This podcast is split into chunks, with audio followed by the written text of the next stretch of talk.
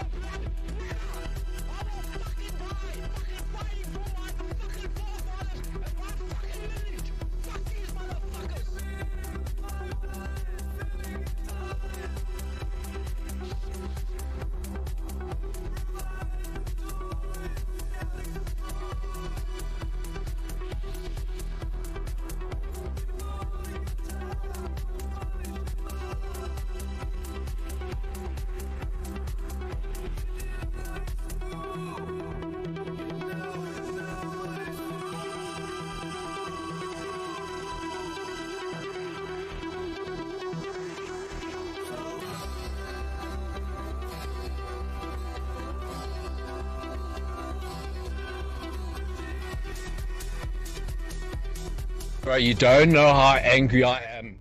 You do.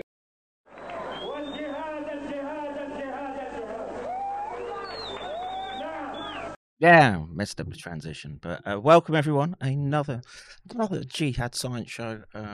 Settle yourselves in. And why did my chat just disappear off the screen? Cara Tech is killing me. I'm such a. I feel like such a boomer doing this stuff, and. It's soul crushing, soul crushing. Maybe let me just check that is working. So hello, who's that? Being here live. Hello, how are you? Does that work? Yeah. Okay. Right. What are we going to be doing today? Well, it's a nightly stream for me. The doc has been sleeping. Sleeping a lot today, and now I'm up at night, so I feel like I've got night shifts probably for the next week for streaming. Maybe so the normal slot, which is my morning, maybe won't be filled. But oh yes, which reminds me, Charles Rixey will be doing a Twitter space with Andrew Huff, a few others. It had a flashy, I don't know, advertisement for it. I'm trying to see if I can weasel my way in there, but it's 5 a.m. my time, so I don't know if I will get into it. But those of you who are on normal hours or US time, please check out the Twitter space with Charles. We must hammer home this. We've got biowarfare getting out of hand, and well, as we'll see as we get into this stream, conventional war. Is it conventional war? Just missiles, bombs, wait for it. This is a war zone. This is not a picnic site. Tank battle, air bombardment, rockets, missiles, everything has been hitting here. So we should be, as with the biowarfare, united non-compliance, I think, is the way to get through this. Don't get dragged into the corporate warfare that makes up the modern world, would be the take-home message that the doc is trying to feed to you. Doc, do you read Flannery O'Connor? You and she have a lot in common. No, I don't. I'm happy to read anyone who would be, how should we say, thinking along the same lines. We are few and far between, and like I say, the pressure is being turned up. I think we're entering a very dangerous phase. I don't know how long it's going to be drawn out, but I don't like the direction things are taking, and you know, I've got how should we say the PTSD after 9/11 and the itchy finger trigger niggers who want to go to war all too easily, trying to get their way too much. And so, you know, I'm for cooler heads prevailing, and hopefully build up the conscious momentum to get people into negotiations. A few less. White Christians slaying each other in the fields of Europe. Can we just not repeat that exercise? We tried that already. It doesn't turn out well. So what else do we have? Yeah, there's a lot of sort of SARS, I don't know, chaff, I guess. And so I want to work through that. And then there's been a rather comprehensive review in Nature, which has been published, it was last week, and I was going to do a study looking at T-cell profiles, but I think this paper might be more appropriate, and hopefully, if I've got the energy, we'll go through that line by line, and I will do my best to interpret it, give it my scientific appraisal. I see Chris France in the chat. Howdy, sir. A reminder that we're also going out on internet radio, and let me get the name right. Independent Broadcast Network. That's right. Not media, Independent Broadcast Network. You can find me online there, along with a host of other interesting ne'er-do-wells who will stretch your thinking and your imagination. So let us. Oh yes, of course. I don't forget, but last stream we were engaged in scientific experiments. The vaccine has been sitting on the router. All right, if you can sort of see that, but there's the glass slide with a splodge of vaccine. You can kind of see that. Looks a bit like a coom spot, but I think we should just look at that quickly, because again, the information war, the hybrid warfare, the battle for your consciousness is ramping up, and again we see bubbling to the surface the idea that there are graphene super nanobots in the vaccine. And one of the few people on this planet that's actually gone and done the proper analysis, used the proper instruments to check vaccines, and I don't see anything like these people are reporting. What I do see are cholesterol crystals, which would make sense considering what the vaccines are made of. So, breaks in the chat, salute to you, brother. So before we delve into the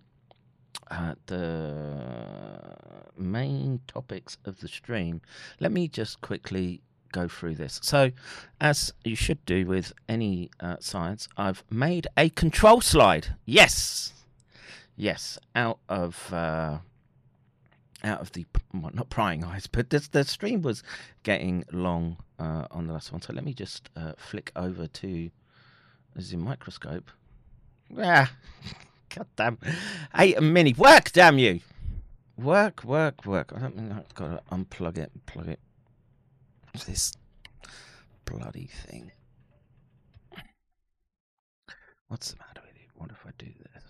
All right, before I pull... sources, yes. It is.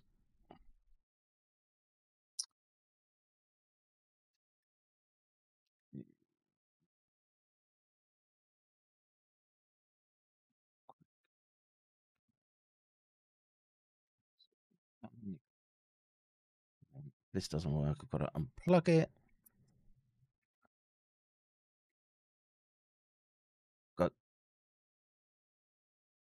No, nothing. God damn it. Stupid thing. Well, maybe we don't get to do some science. Right. Log back in, you. I mean, it's working on my monitor. I just don't know why OBS isn't picking it up. Don't switch, please. And let's try. And off. And yeah, that's all working. Go. Nothing. Bah! All right, I can't show it to you then. I'll try and figure it out. Let's go on with the rest of the stream. I'll save that for another day. I don't know what. Stupid thing. All right, so let's see if this transitions cleanly. So, yes, a lot of the reason why you are here is that you are trying to resist the covert and overt bioenhancement that's taking place. And again, I'm so sorry about the microscope not working.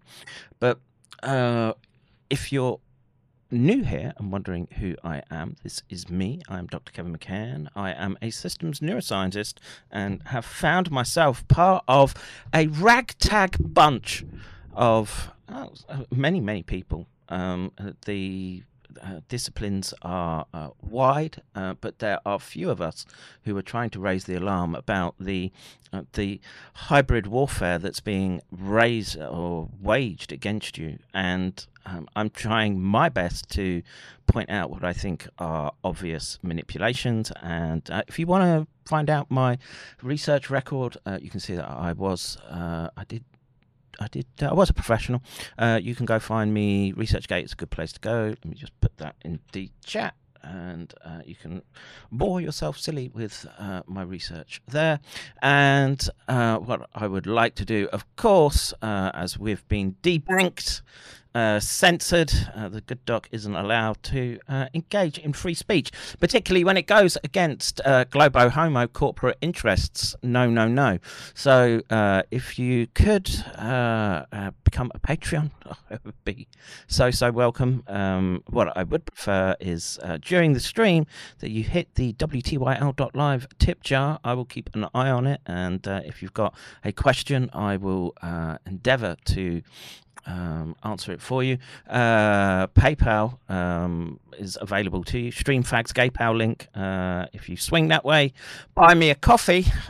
Works fantastically.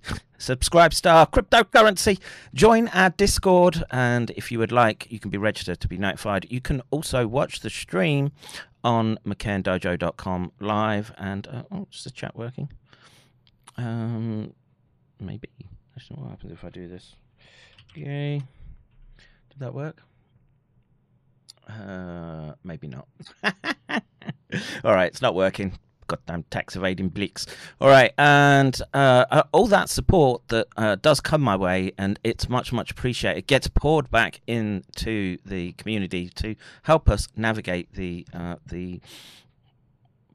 information warfare, the the battle for your consciousness. And of course, we're developing our own streaming platform. I am there live down there in the bottom corner, but yeah, we're transitioning. We're switching from OSP platform to PeerTube. It is working, and tax evading Blick doing fine, fine work there. So thank you, Simon. And right, this brings me. This brings me to, I'm going to try to remain calm during this this next section, which is I begin streams with the global events, and I think the war in Ukraine is a dangerous, dangerous flashpoint in the war for your consciousness. It's where the metal meets the meat, as it were. And so a little bit of history that I came across today as I was sort of getting show prep ready. This is Paris 2019. Putin talks about the need for consistent implementation of the Minsk agreements, introduce a special status for Donbass as provided for in the Minsk agreements. And we can take a look at for it. Zelensky, and his face tells everything. And There he is next to Angela Merkel, who, of course, said a few weeks ago that they had no intention of applying to the Minsk Accords. They were arming Ukraine voraciously after the Maidan coup and essentially prodded Russia into action. Now, again, I really wish we weren't going down this pathway. Maybe diplomatic agreements should be kept to. But just to give you an idea of the sneaky position of... let's watch this.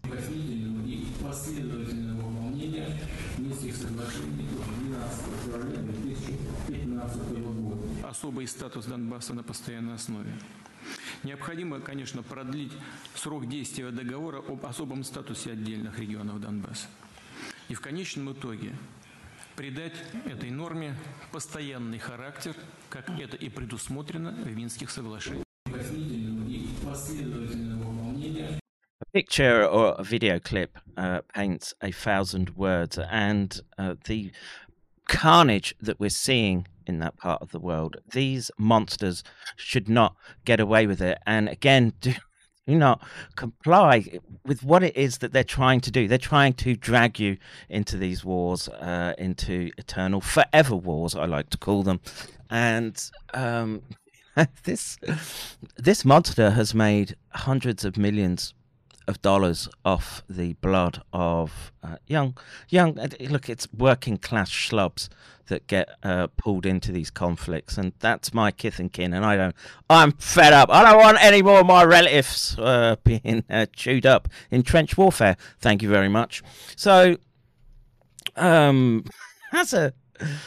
we've sort of gone down the pathway of World War III, of course, the capital of global homo and corptocracy, London, UK, is itching to get into the fight, and they are, how should we say, escalating conditions on the ground by offering to send tanks. Oh, I got my tabs mixed up, but let's do. We'll listen to this one first. So, as Soledar has fallen, Bakhmut has essentially fallen, you know, tactically. I don't think there's any doubt in which direction it's going to go over the winter. We're now seeing the deflection phase as the talking heads of our political establishments come out and say that after the tens of thousands that have died in that battle, okay, and it literally is in the tens of thousands. And, you know, what are they calling it? Attritional warfare. You know, it's coming out in the Russians' favor at the moment. And, right. And of course, they have to play it down. And so I think this clip is rather telling. This is John Kirby. We don't know how it's going to go, so I'm not going to predict failure or success here. But even if both Bakhmut and Soledar fall to the Russians, it's not going to make it's not going to have a strategic impact on the war itself, and it certainly isn't going to stop the Ukrainians or slow them down in terms of their efforts to regain their territory. So we'll continue to pump in an endless stream of tax dollars, tax pounds, and ever more sophisticated weaponry into the conflict zone. And this brings us to the point that I wanted to bring up, I hope. So the UK has promised tanks, but not only tanks, also Apache attack helicopters. And here we can see the former head of the army, I guess military in the UK, General Lord Dannett. He wants more war. More war. Britain's not sending enough. So let's have a listen to this. Right, dummy. The principle of sending some is right. 12 sounds pretty tokenistic to me. Given that we're only planning in this country to upgrade to Challenger 3 status, 136 of our tanks, and we have many more than that. It would seem that 12 is too tokenistic, and I would suggest sending 25 or 30 or even as many as 50. That would make a real difference. How does it make a difference on the battlefield? Well, where we are in the campaign is we're probably going to see the Russians mount some other form of offensive late winter, early spring. The Ukrainians, now supported even increasingly by the West, and particularly if we decide to give them tanks and infantry fighting vehicles, should then be strong enough to mount a significant counteroffensive. And if they can...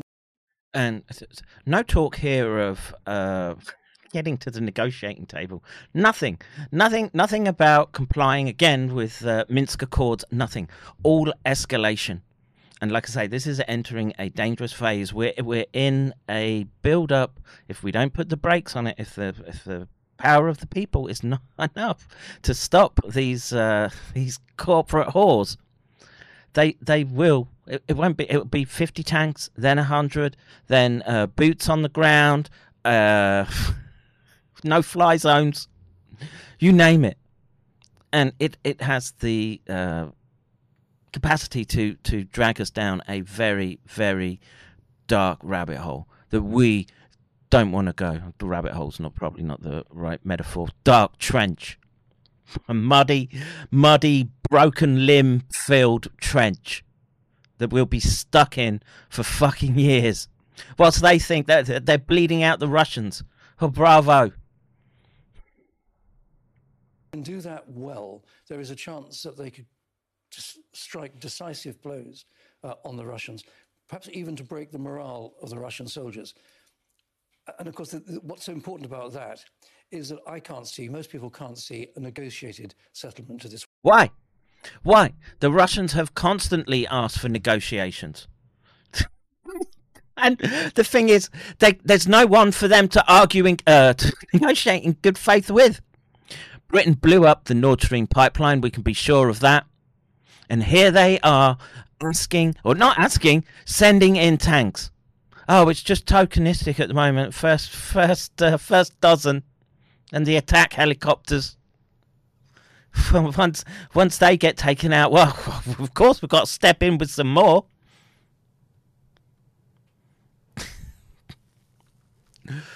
Says the whole narrative is nonsense. The Ukrainian bridges can't take any of the NATO tanks. They're limited to 40 tons. All NATO tanks are way above that.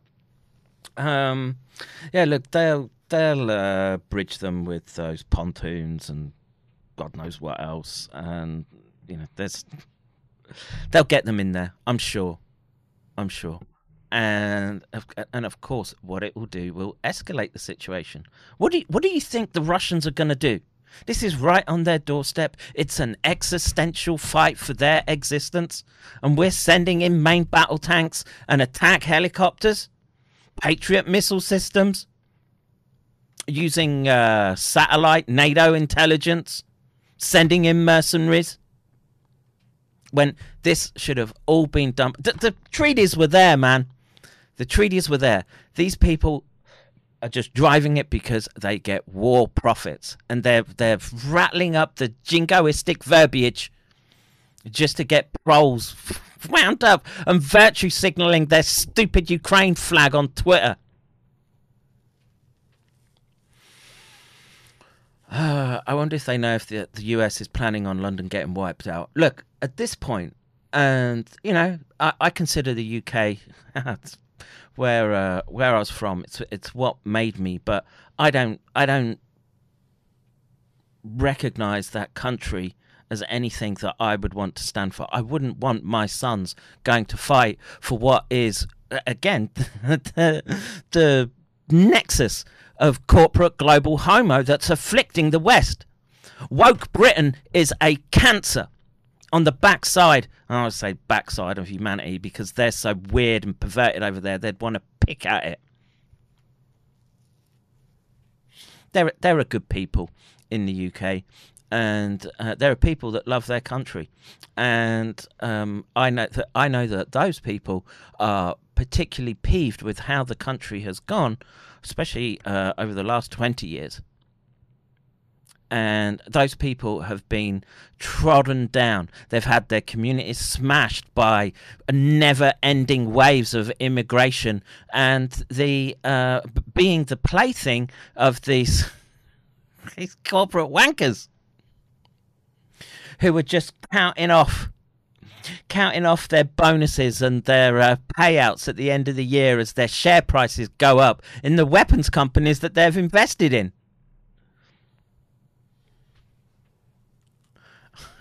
Peterborough is not really the best example made in the UK. No, probably not.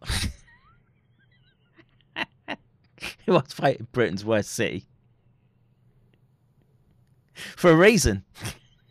For the endless migration that goes through there, the head chopping Pakistanis, you know, they kind of soured the place a little bit, and you know, it's not a very working class city. You know, there's not a whole lot.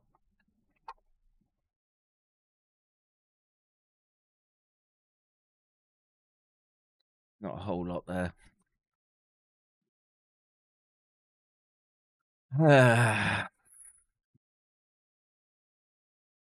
Did he finish? This war, the opening positions are just irreconcilable. So if there's going to be a conclusion to this war in 2023, it's going to have to come on the battlefield. So the point really is, who made that fucking decision? Who voted for that? I mean, as far as I can tell, Britain's up. Well, it's on its third prime minister in the last year. You've got World Economic Forum toadies that are there in prime positions that, again, probably, should we say, nudging the policy decisions that are being made by these people. And this is like no negotiable compromise can be made. It's got to be duked out on the battlefield. That's what these people are saying, and what they're saying is that they're gearing up for a bigger conflict. What that will do is just drag in. It will suck in the countries that border Ukraine. Of course, Belarus has sidled up with Russia. It looks like probably they'll get dragged in. Poland, of course, is always... Look, this has all the trappings of the lead-up to World War II. And again, oh, Danet here, he isn't going to suffer from lack of heating in the winter. He's set. As are all the people that are interviewing him on primetime TV. That the West, America, France, Britain, Germany, really needs to get stuck in and behind and provide offensive capability to the Ukrainians, so that they can mount an effective counteroffensive, break the will of the Russian army, and actually win this war. That's what it's about now. We don't want to be here in a year's time, Kay, talking about the same things. Is it not, though, a serious upscale by NATO countries in the situation in Ukraine? Where does that leave us? It's an upscale in terms of the capability, but it's not an upscale in principle. We have been... Fuck you! Fuck you! Let me just hear the weasel excuse that he's going to come out with here. Providing all kinds of military hardware to the Ukrainians, really, since the start of this war, and indeed before. This is different. It's not as if we're saying there should be a no-fly zone and NATO aircraft to be flying over Ukraine.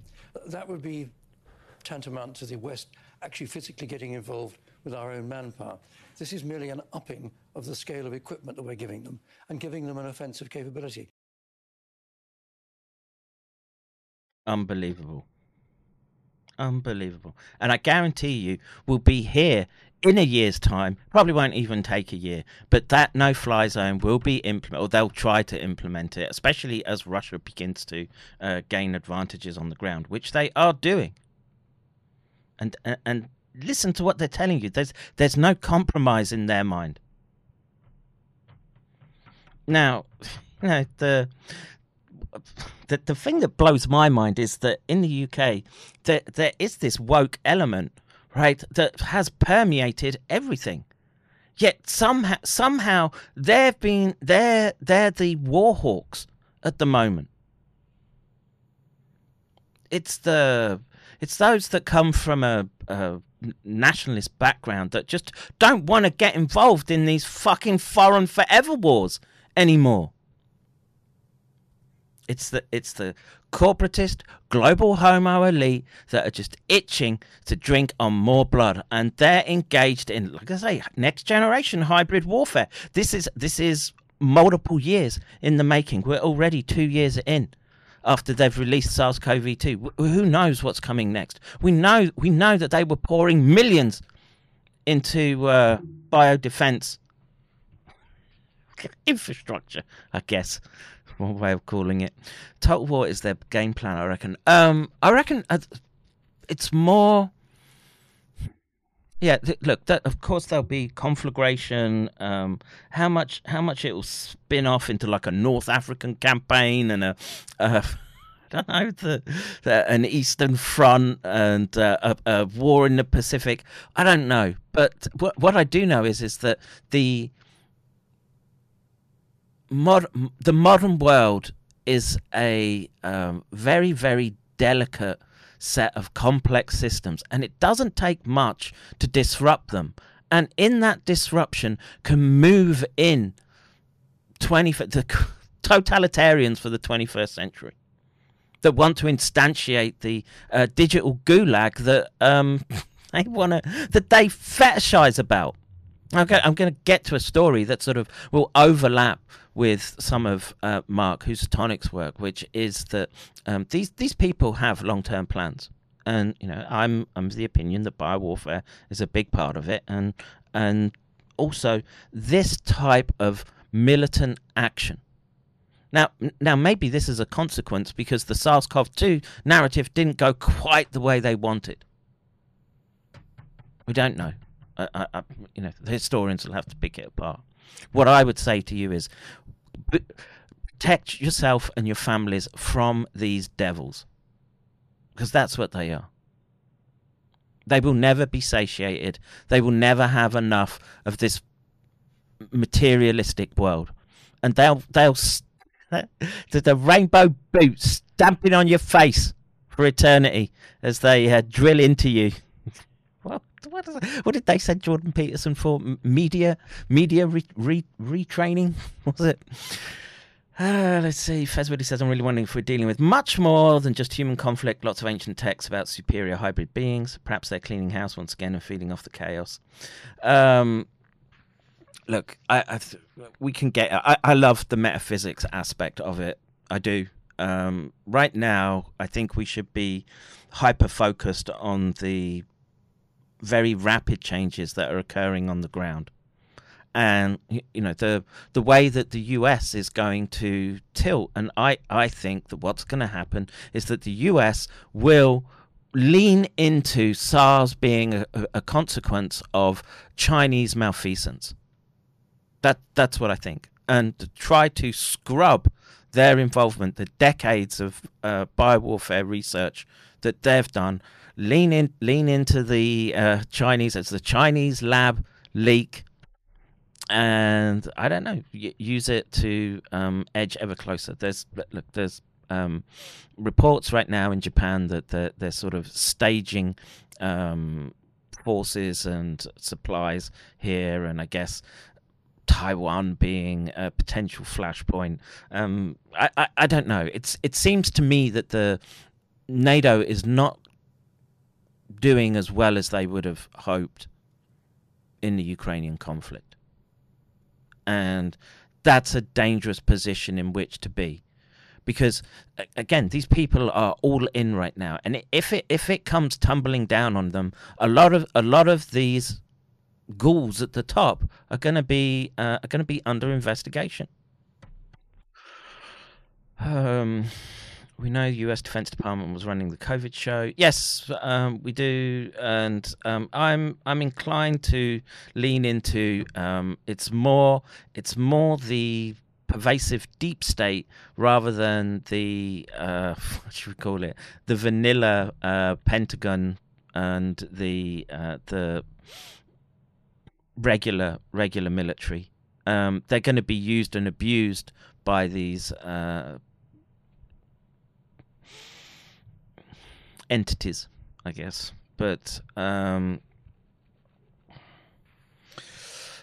you know, I did a stream about Sasha yesterday. So has Mark. There's just something about her that's not sitting right with me, and you know, maybe I just need to talk to her.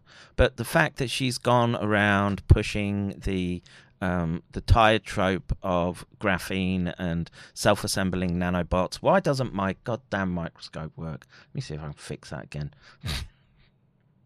Hey, there it is, working. I don't know why. Just the way it is. Goddamn, I eat a mini. But there you can see dried vaccine on the screen, folks. This is our control. It was this bottle of Pfizer.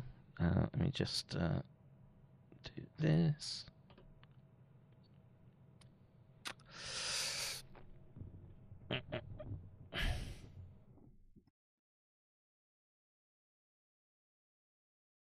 There, can you see that? And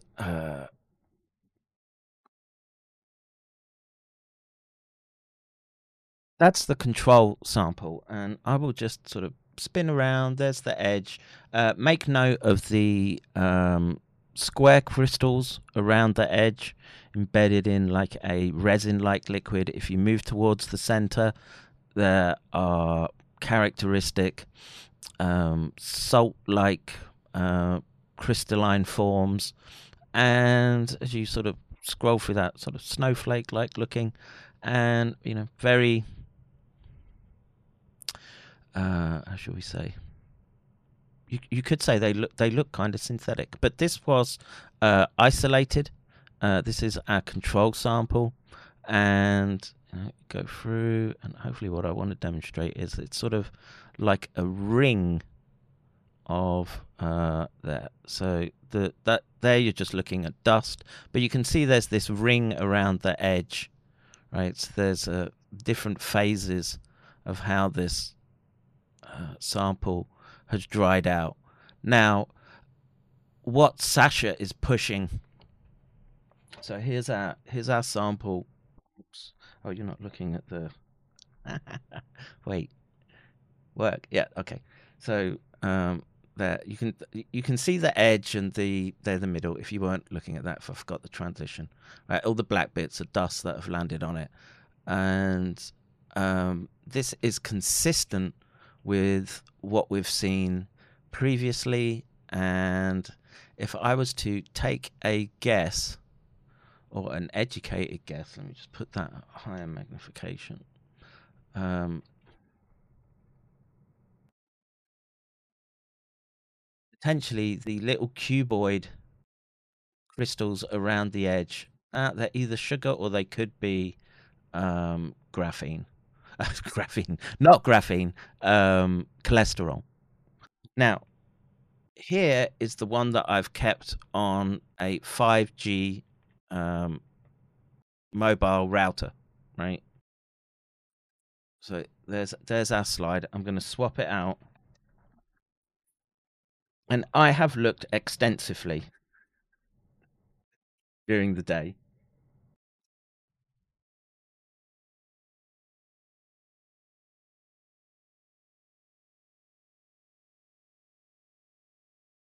So this is, you can see the middle, similar sort of rusted like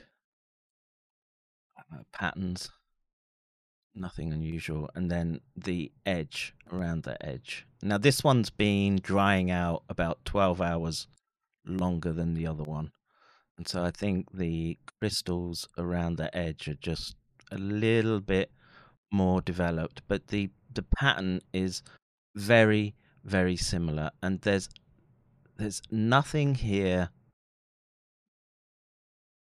that's indicative of the nano assembly of graphene parts. Okay, and look, we've gone to the lab, we've done the Raman spectroscopy. I can go again if people really, really want me to, but I think it would be a waste of resources as I'm trying to line up the rodent experiments, and you know, well, for that we have to wait for Rimo to.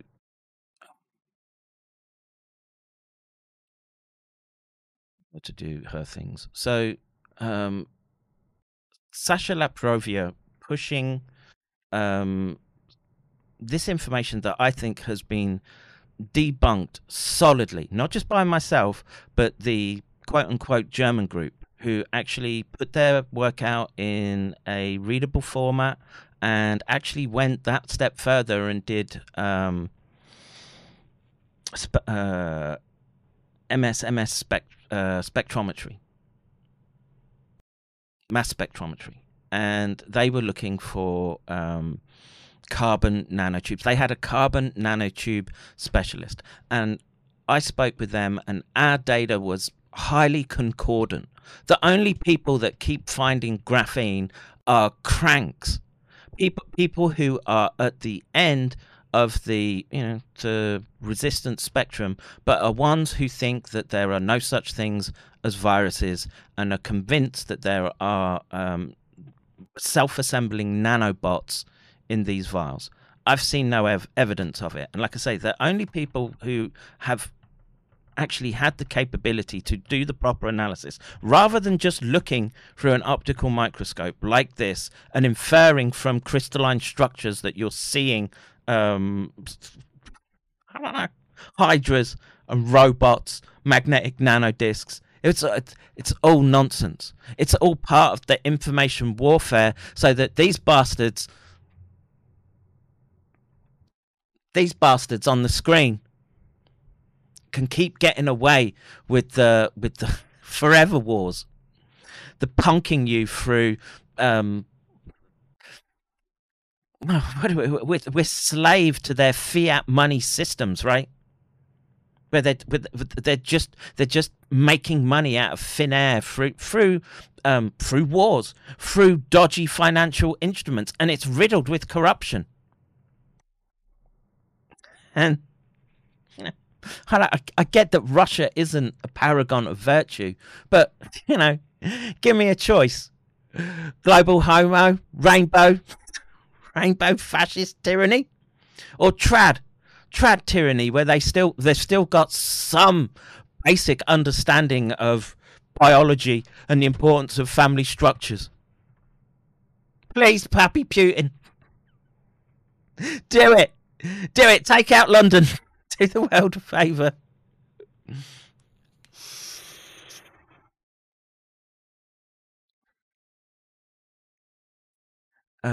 Let's see. We're led by broken people. It only makes sense that they destroy everything. Yeah, I think so. Can't see it. Camera's not your microscope. I hope it did make sense. Okay, so thank you, Doc. Thanks, Doc, for doing the lab work. Is it possible that we're getting truth packaged around nonsense to discredit the truth? Yes, of course.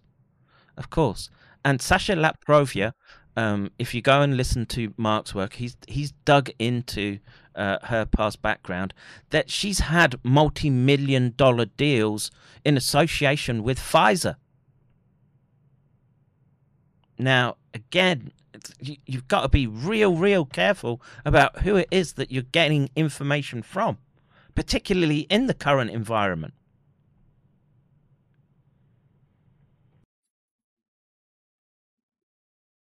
All right, so yeah, I've shown the cameras, and you know, more. Of course, the Russians have responded.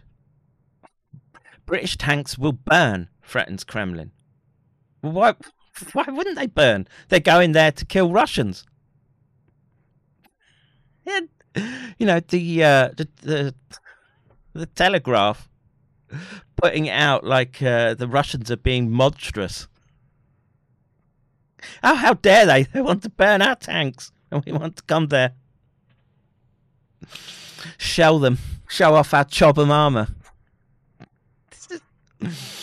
What's this? Russia builds nuclear warheads. Russia builds nuclear warheads for indestructible Poseidon super torpedo. Go on, Pappy Putin, do it. Cleanse us. Russia's produced the first nuclear warheads for Poseidon super torpedoes that it claims are practically indestructible, according to Russian news agency TASS. The first Poseidon ammunition loads have been manufactured, and the Belgorod submarine will receive them in the near future, an unidentified defense source reportedly told the state news agency. President Vladimir Putin... Yeah, well... I don't know. What can I say? But this is where we're going.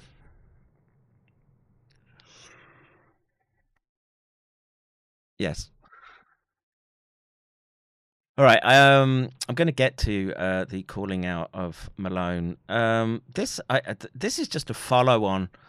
We looked at that fight, and I'm presuming this is around Soledar. Those of you who are of a sensitive disposition, this looks kind of like the aftermath where the guy assaulted the two-man trench, told them to drop their weapons. The guy didn't drop his machine gun. He fired and took them out. And this looks like the sort of next... I don't know, minutes in that battle. And you know, I think it's important to look at what it means, what those bloodlusting warhawks are actually engaging in. Okay.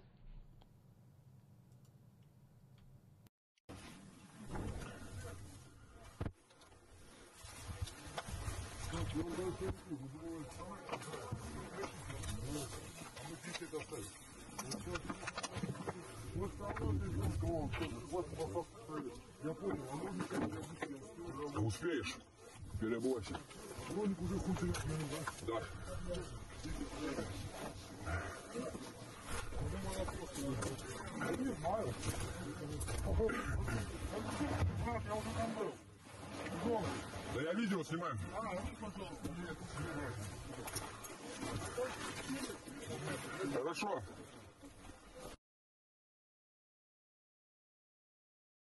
Wait, sound went. Oh.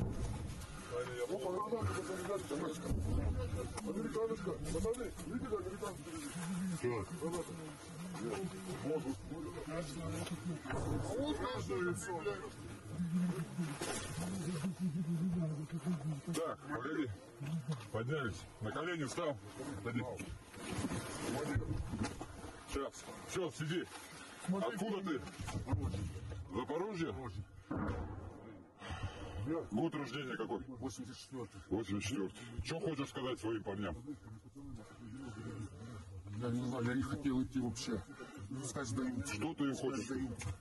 Пускай сдают. Фамилия, имя, отчество? Митин Александр Леонидович.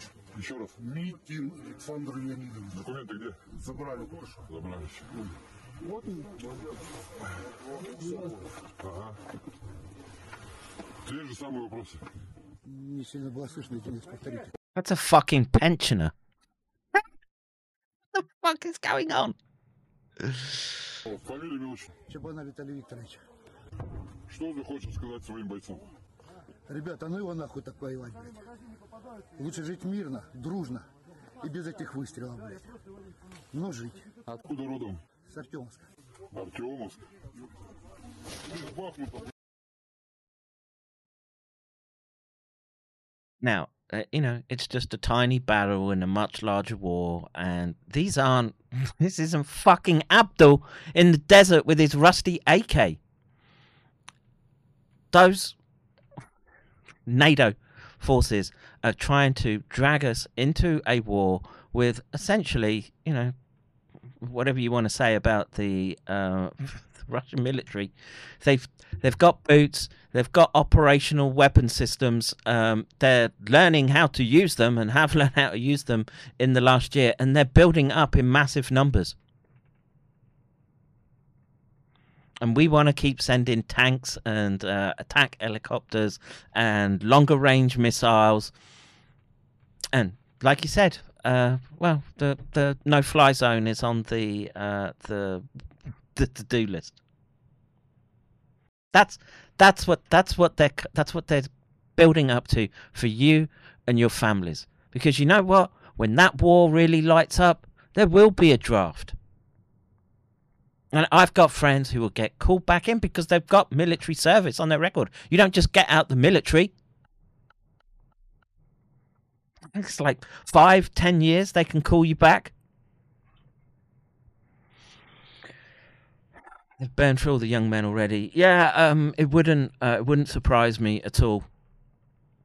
And you know, this is why I'm making a point of using what little platform I have to just say this is a horrendous mistake. Do not let your politicians and WEF toadies, and they're WEF toadies. Sunak is a WEF toady. We know it. just push you into a corner where they can box you in even further. Because what happens is that they bring in wartime measures. Of course, they'll have 15-minute cities and digital IDs. They've got to make sure that they're not being Russian spies getting everywhere, gathering intel. It's all a way for them to push forward that agenda. And the biowarfare didn't work, or it didn't work as well as they hoped. So this is their contingency plan. Tanks are being used as a deterrent. My spear is bigger than your spear. No, I don't think so. I think they'll try and deploy them on the battlefield. I honestly think that the Ukrainians are desperate. I feel terrible for them, but they're being used in a much bigger game, and it's the game is the wrong word, but it has implications for all of us. And, you know, a world war is a good way for them to flip the tables, right? And, you know, keep everyone confused as to what's going on. Shuttle you into particular directions of population control. They'll make you hungry. They've shown that most of the population will comply. Last 2 years showed them that. Dojo AI Vector says direct link to Mark talking about Sasha Latypova. Yes, please go watch that. It's good work that Mark is doing. He's so thorough, and you know I'm tending to sort of skip across topics, and you know I honestly feel that my role in this war, for want of a better expression, my expertise has been used and played out. Now I'm sitting here just engaging in commentary. You know, I guess the SARS data will still keep coming out, and we've got stuff to deal with. I want to touch on the class switching during this stream. Again, I'm concerned about that they knew that would be a consequence of their intervention. And you know, is it them denuding the population? I don't know. It's a hypothesis that's gaining weight. All right, so what did I have next? Yeah, this. Now, for some reason, my Substack isn't loading properly. But if you want to, and you know, we should be very, very, again, cautious about who's feeding us information. I did a stream the other day where Robert Malone used his Substack as a way to point towards China as being the responsible party, the cause for SARS-CoV-2, and a plea that US institutions were dragged along without really knowing what was going on. That's a complete distortion of reality and the facts as we know them. Now, for some reason, and again, it's because of the chaos factor that Malone has injected into the medical freedom movement, because he's going round and he's being a litigious asshole. And it's I guess you could argue it's a form of disruption.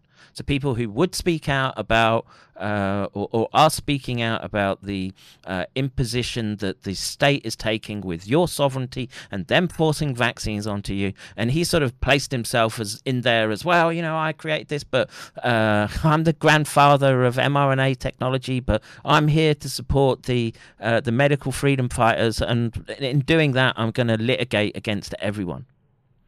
Now, you can I'm not going to read this whole article, but there's a bit in here that sticks out to me. There's the link. You can scroll down, and basically it's a case of Alexander saying, you've maligned me publicly, don't do it. And as you scroll down towards the end of the article, there's this paragraph. It starts, "See, I was minding my business and he interfered with me again, so I have to respond. He has gone after good people and sued good people and fires off lawyer letters, etc. He and the company he works with owes me $10,000 for my work that they used to raise money. I know what they did and they have failed to pay me for using my work. Malone, shove it up your ass. I don't want it. You and your company, nothing from you, or the fraud company you attach to for word is that crypto arena is steep in pedophilia." Now, Epsteinization of the science networks is something that is a constant theme in my streams. I don't know what this means, but I wanna. We should be finding out. Again, if and it wouldn't surprise me if Malone is entangled in those networks.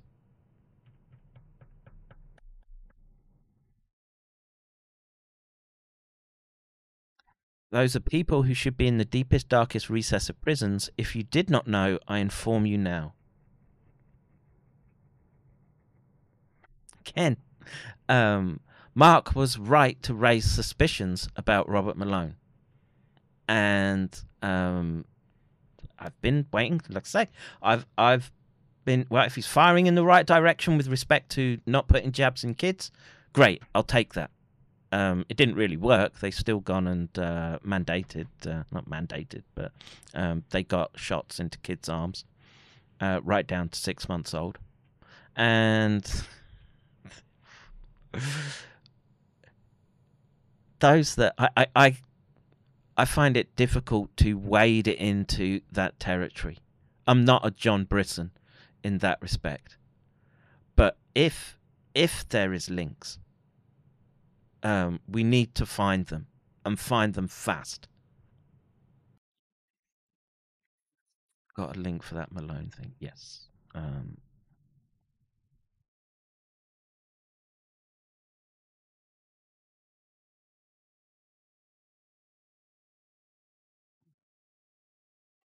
Up. Is Restream, is Discord not coming into?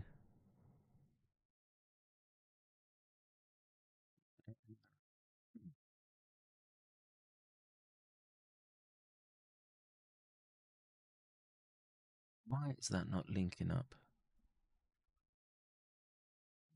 I'll have to sort it out later.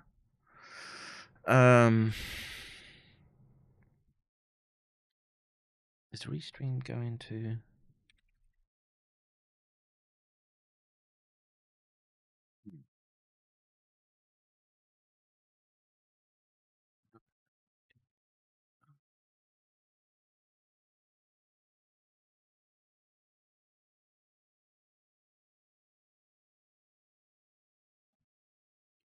I'll do it later.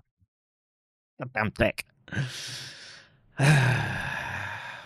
Again, I don't have any other comment beyond this. This again is ringing my alarm bells, and again, I know that there are people that just have a talent for going in and digging through these networks. Sasha Latypova and Robert Malone are, their companies are on projects sponsored, I think, by Pfizer. Again, I'm referring to Mark's work here. Can I post the Malone link to Twitch? Yes. I don't get why Restream is not.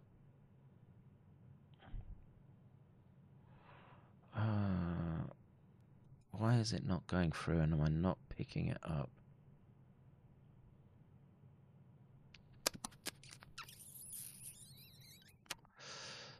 a second.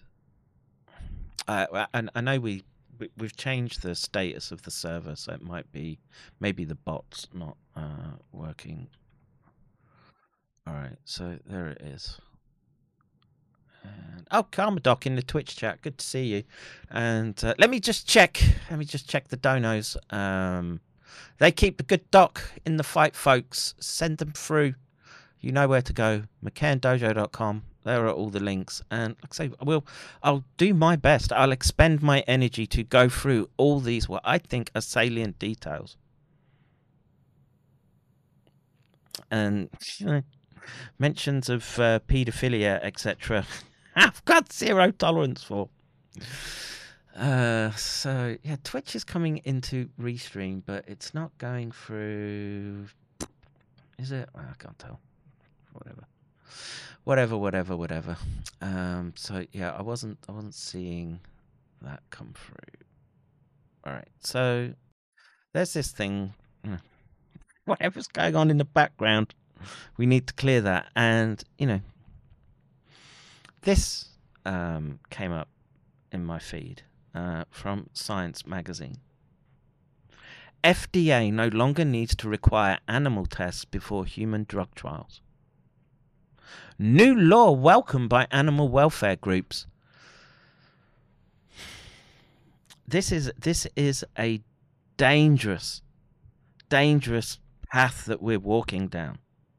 Now, in this era of personalized medicine, where you become the patent for the delivery of biologicals that they're going to tune to your unique genetics, they're going to say, we don't need to test it in animals.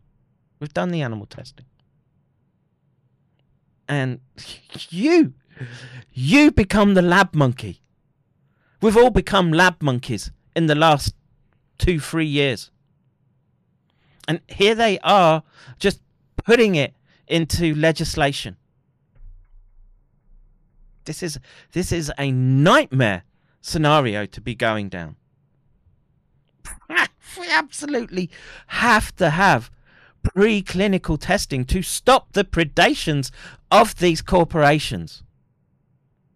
But no, they want to sweep it away, and now they just want to jump straight to testing into you.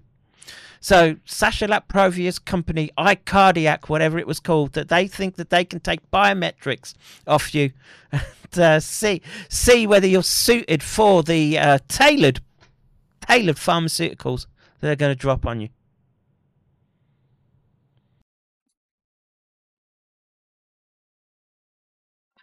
I'm lost for words at this. I really am.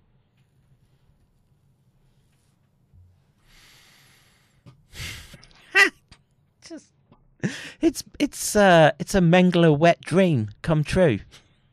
Here they are, rolling it out in your face as progress. Unbelievable.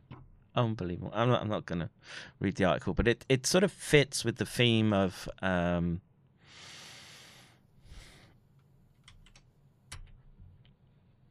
the hypothesis that Mark sort of has thrown up, that the genetic diversity that exists right now is a valuable resource that they want to mine in the 21st century. And all sorts of, again, behavioral, analytical approaches will be leveraged. And like I say, I was part of it. I was looking to make my fame and fortune off it. Had it down.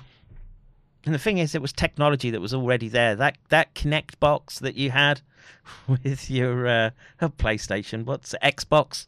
Right, where they were able to sort of grab your movements and what have you, and that was all feeding in. And you know, I'd taken technology like that and wrapped it around a monkey and was lining it up with brain states.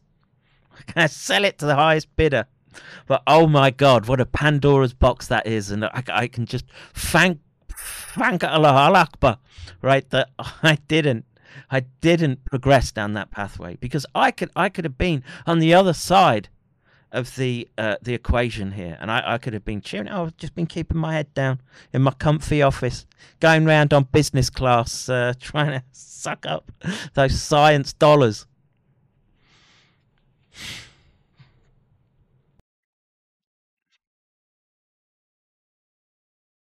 They're making braces for 9mm AR platforms that require a special license. I don't know what that means.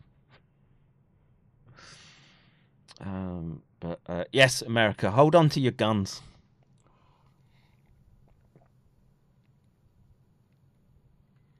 All right, so let's get into a bit of SARS news. So Japan is going through its worst wave yet. It's on its 8th round with SARS, and Japan now has become probably the most vaxxed country in the world. And what does it say here? So after 3 booster campaigns in 2022, the Japanese are now in a league of their own among mRNA-consuming countries, administering far more booster than countries that had far more coercive vax campaigns. Japanese over 65 have done their best to reduce Japan's 612 million dose stockpile of mRNA jabs, with 3rd, 4th and 5th jab rates 91%, 82% and 56% respectively. But unfortunately, Japan has started 2023 by reporting its highest ever daily COVID death tolls.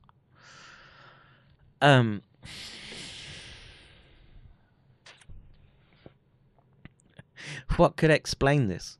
Well, you know, I guess we could look to people like Gert van den Bosch, who, you know, we're pushing variants to escape whatever countermeasures that we're putting in right now, and it's becoming ever more dangerous. And if the data is correct that making these interventions is causing an impact on the immunity, that the class switching is a widespread phenomenon, this may be why we're seeing a wave hit Japan like we are right now. Now, you know, do I hear ambulances wailing around me? No, I don't. The old bastards next door to me, I think, are still kicking. But something's gone wrong, right? And you know, when I were a lad doing science, right, and we made interventions and we had symptoms, usually I could make them go down on the graph. They're not supposed to go up. Something's not quite right here.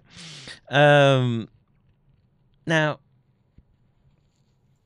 again, I don't think that they've there's no sort of national outcry. There have been doctors that have spoken up. We've looked at them.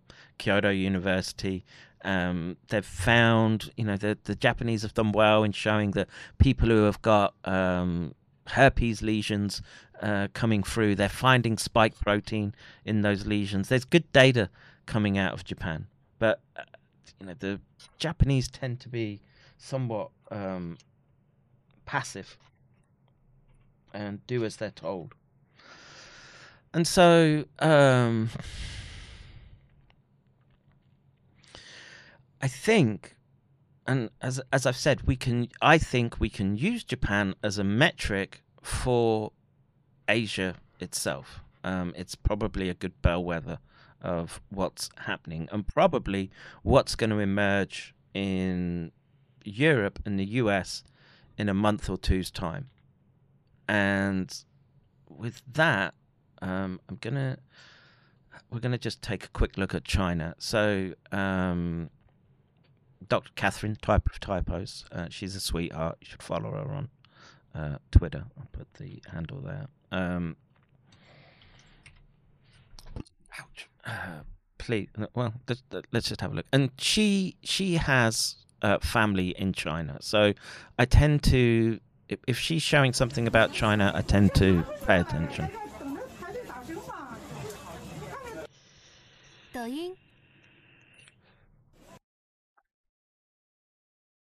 Now look, man, I don't know what the fuck that thing is on his chest. It's like some sort of auto pumper.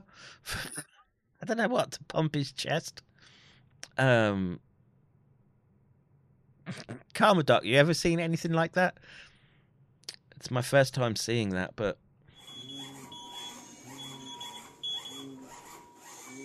哎呀！等一下，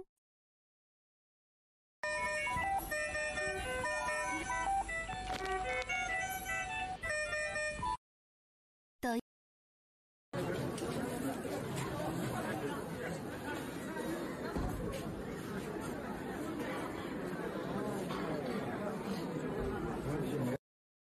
抖音。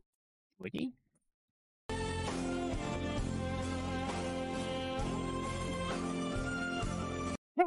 That's like the Grim Reaper standing over the beds there. How?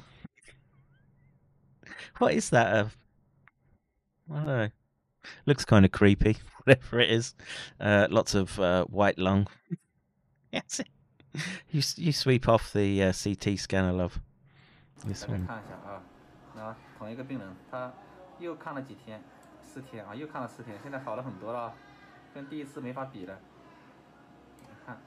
后面还没有完全好啊，但是已经减轻很多很多了，啊，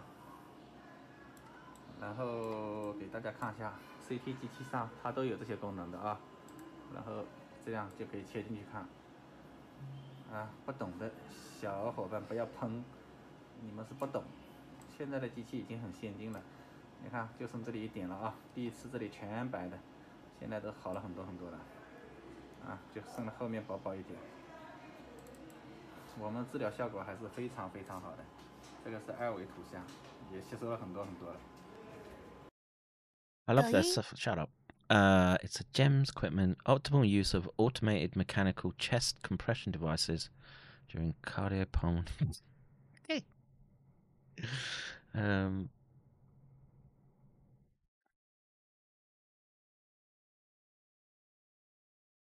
That looks painful.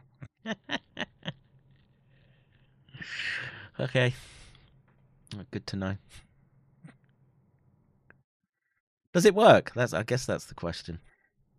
I guess it does if they're making... Yeah, the 3D scans are pretty awesome. The software that they have right now, the data they can pull out, it's pretty amazing.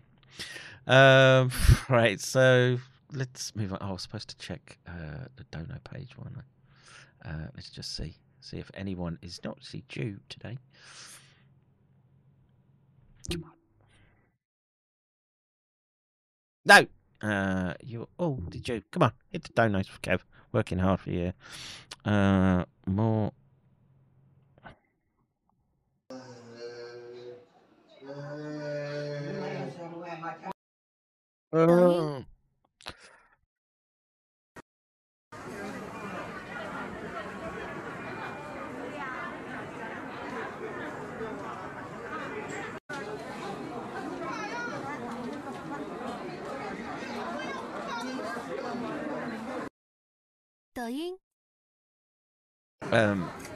That's enough.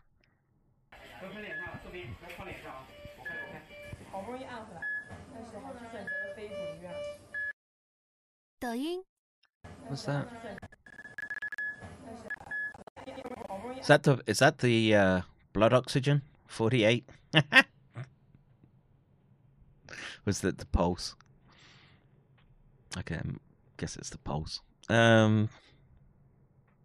Anyway, lots happening, and you know the information coming out of China again. You know, of course, be skeptical, but you know the data that we're seeing from Japan, where Japan is, how should we say, it keeps stuff on the down low with respect to SARS. You don't really hear that much about it, or I don't.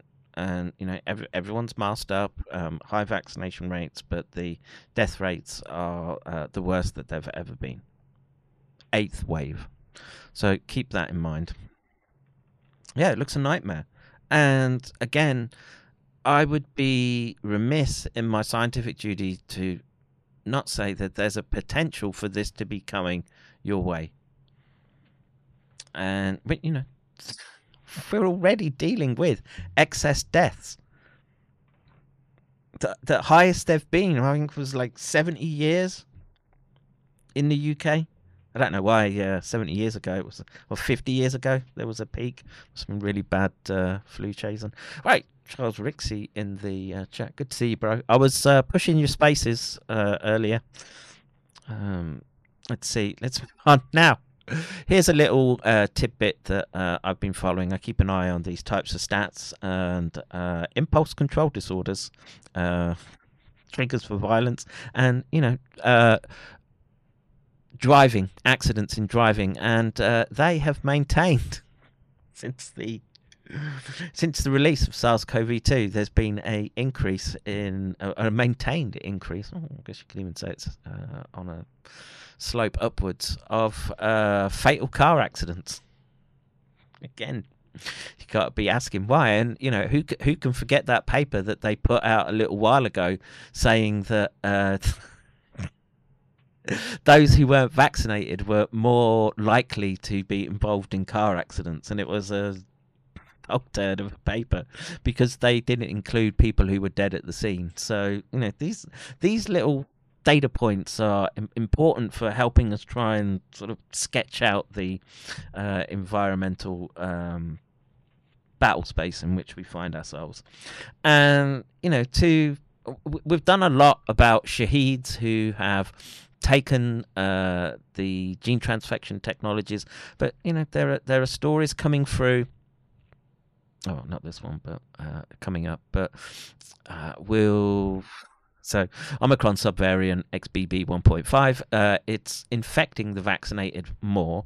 I don't want to spend a long time on that. We do have a shaheed, a young doctor who was running a vaccine clinic. She has sequestered her carbon. We salute that shaheed. Pretty young thing, but. The BBC report, that's kind of old. Those who have been refusing gene transfection and far-right, Trump-loving, COVID-denying, anti-vaxxer proud boy, FBI glowy, leading member Aaron Lagai has reportedly died from COVID.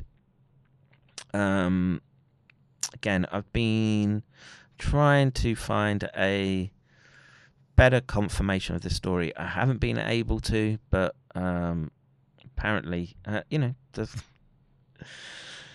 people are still getting sick and dying from it.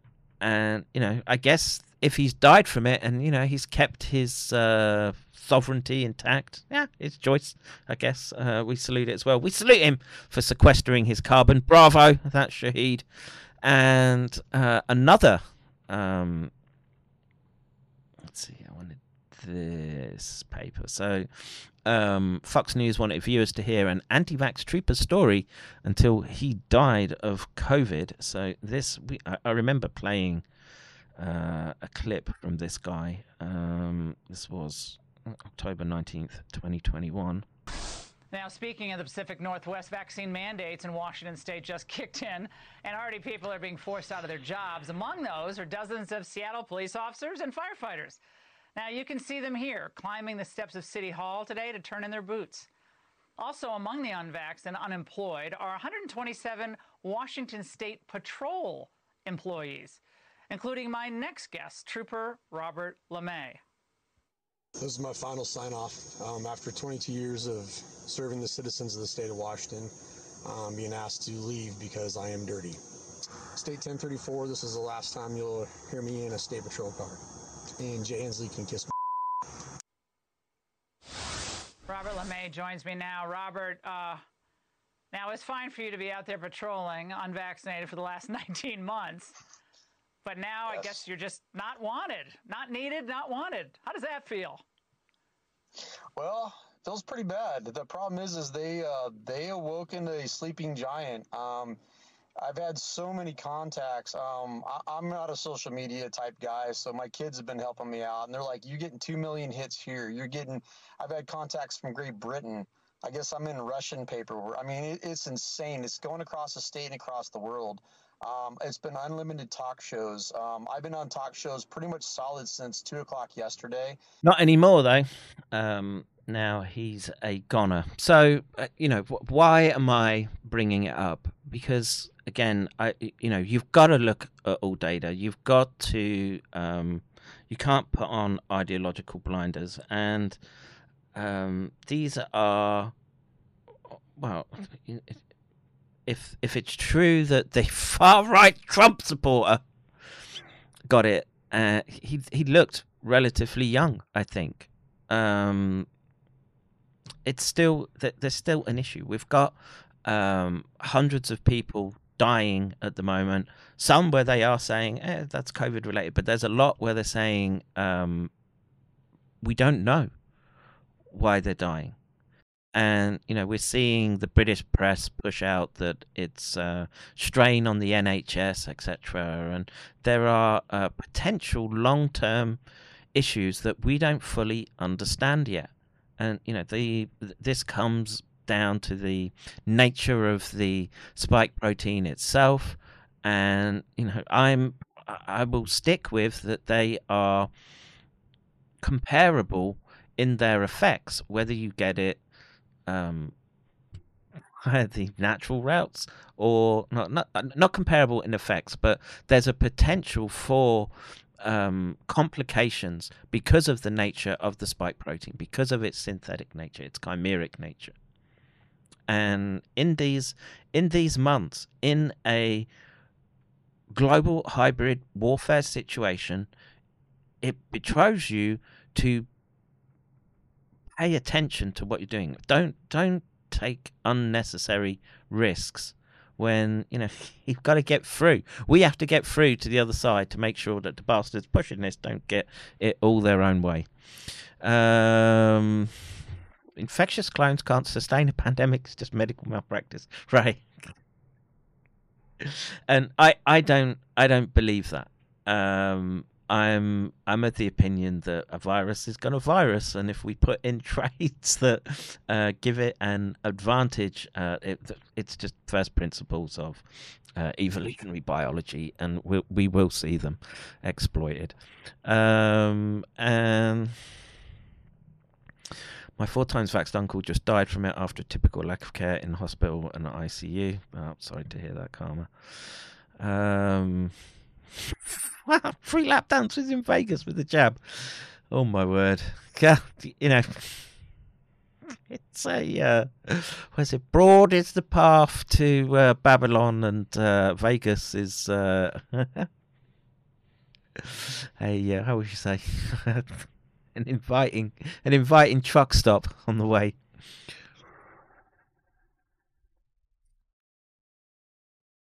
A good book on prefrontal cortex lesions and impulse control is Descartes' Error.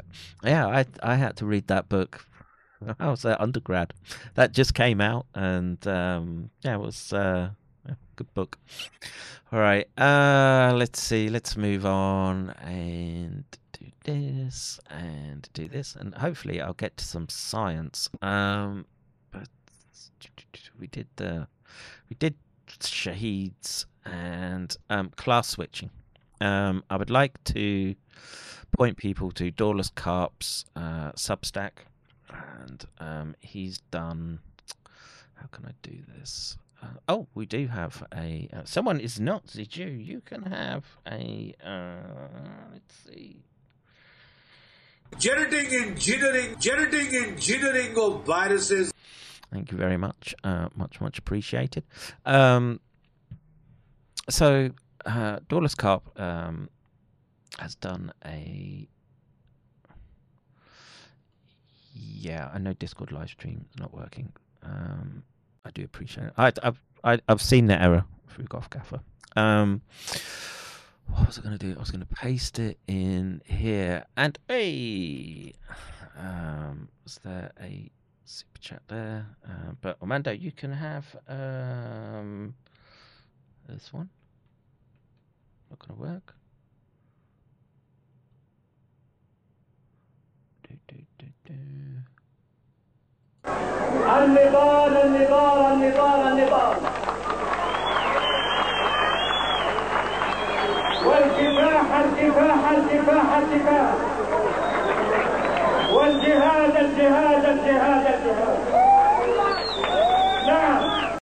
and an 07 to you, sir. So in discussion with Charles, the last stream I did with him, the topic came up about this class switching. And again, I'm not an expert in the immune system, but what I would encourage people to do is to look at these biological effects as potentially leverageable pathways within a biowarfare context.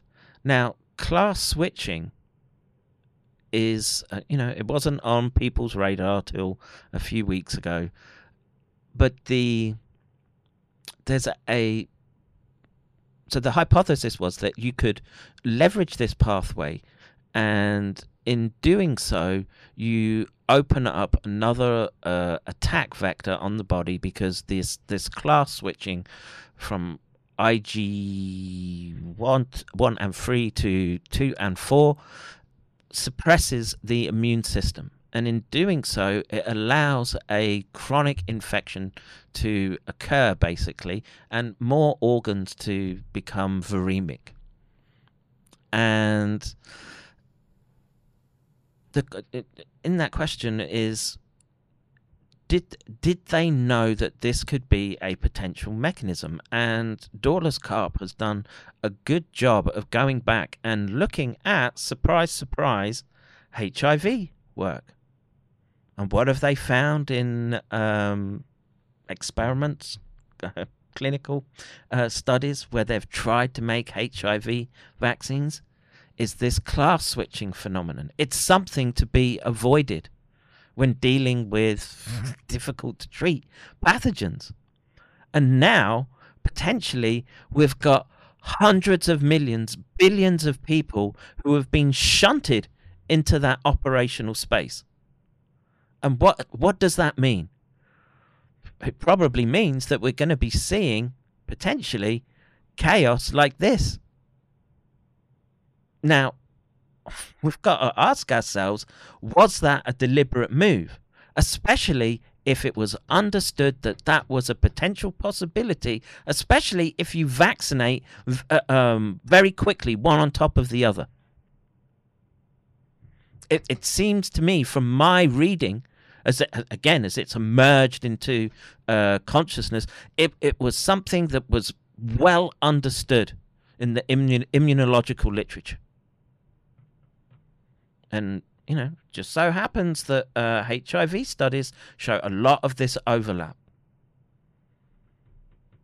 And I'm diisinclined to just let it go and say, oh, they were just trying to help people. They didn't know it was going to happen. I'm not so sure. I'm not so sure. And I would, you know, it's a complex Substack. It's a lot of reading, but the implication is there, and it's not like it wasn't. It was a new phenomenon that they've only just stumbled across. No, it was in the literature. We're dealing with molecular biology that has overlaps with HIV. I hope we've established that now. And what are we seeing?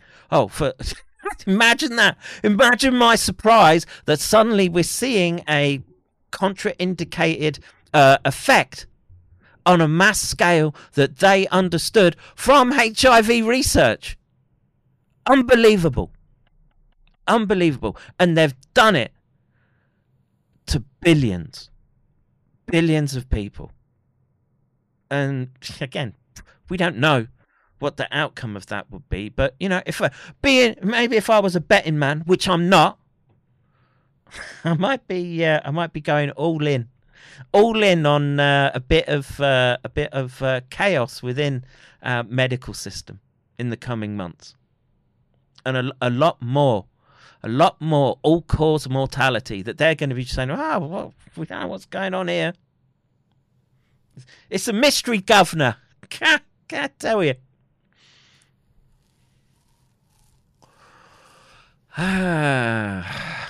Monkey King says, I wish I'd known about Dr. McCann before I got the shot. Yeah, so do I, Monkey King, but they've censored people like me very deliberately. We were speaking out about all these issues, about the chimeric nature of the virus, about it coming from a laboratory. I don't know whether it was Chinese. I'm casting my suspicions over all these laboratories worldwide. And when I see that there are patented sequences in the molecular biology, I'm very, very suspicious of all these organizations. And now suddenly we're dealing with what could be a mass casualty event because of this class switching. I hope to God it's not. But if it is, we have to hold these people responsible. We have to. You can't just let them get away with it. And, you know, this is, you know, again, I get it. There's this overlap right now, which yeah, it's great that there's this, that the people who have particularly focused on vaccines, the crowd that Robert Malone has become the figurehead of, is being able to speak publicly now. It's great, but by just focusing on the effect from the vaccine, we have a potential to miss the bigger picture, which is this: a black pill to swallow, but potentially they've pulled the trigger in such a way that they were I don't know how much of this is testing, whether how much of this is the wet dream, the Club of Rome, and that they've got to get the population down. Maybe all these factors are at play right now. I'm inclined to lean into that they want to do testing, but if the testing has led to this mass class switching, well, I don't know how that's going to play out. But you know that what will happen is that they'll step up and say, well, you know, we've now got this therapy, and you know they've opened up a whole new industry for them. Themselves, I should say.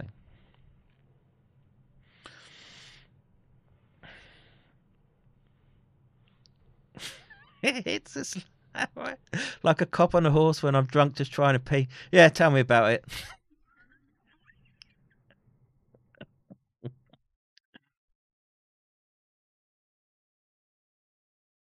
And the fact they're saying they no longer need to use animals to test on says a lot. Says a whole lot about the direction that we're going, and do not underestimate the eugenics driving of the ideology of the vampires that are conducting events right now. Just trying to suppress population, nothing fancy. Yeah, you know, the framework of incapacitating agent is a good one. I've found that to be a very, very useful heuristic over the months and years. It fits very well the data. Biowarfare programs, incapacitating agents, triggers for more kinetic-like warfare, mass social change, digital gulags. They all seem to be joining in a picture, right? Like those dot-to-dot pictures. It says Rand Paul sponsored the non-animal testing. Let's see. All right. Let me just catch up with the Discord. Is Discord chatting? Not really.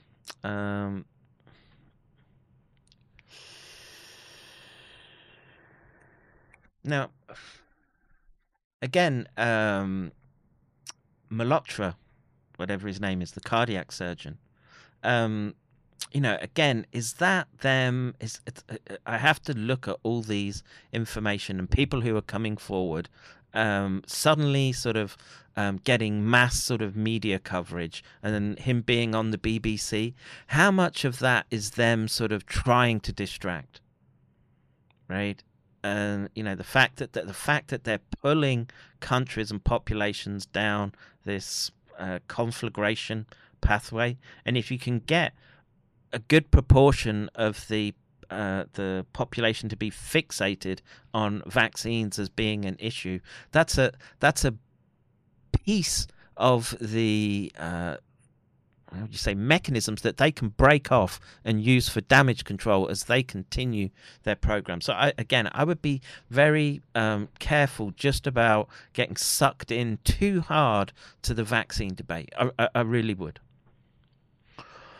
Let's see. If the agent also causes the livestock and wildlife to be unsafe to eat any longer, we will also be reliant on printed meat. It gives them the ability to knock any possibility of alternative markets out. Yeah. Yeah. Again, you've just don't take anything for granted at the moment. Be on your toes for. Hey.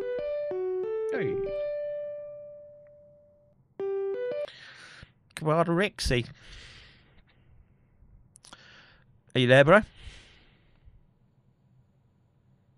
Yep.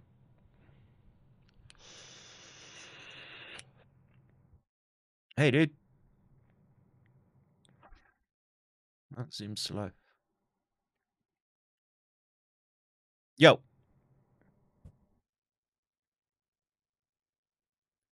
Can we hear you? Can you hear me? Yeah, we can. Oh. Okay.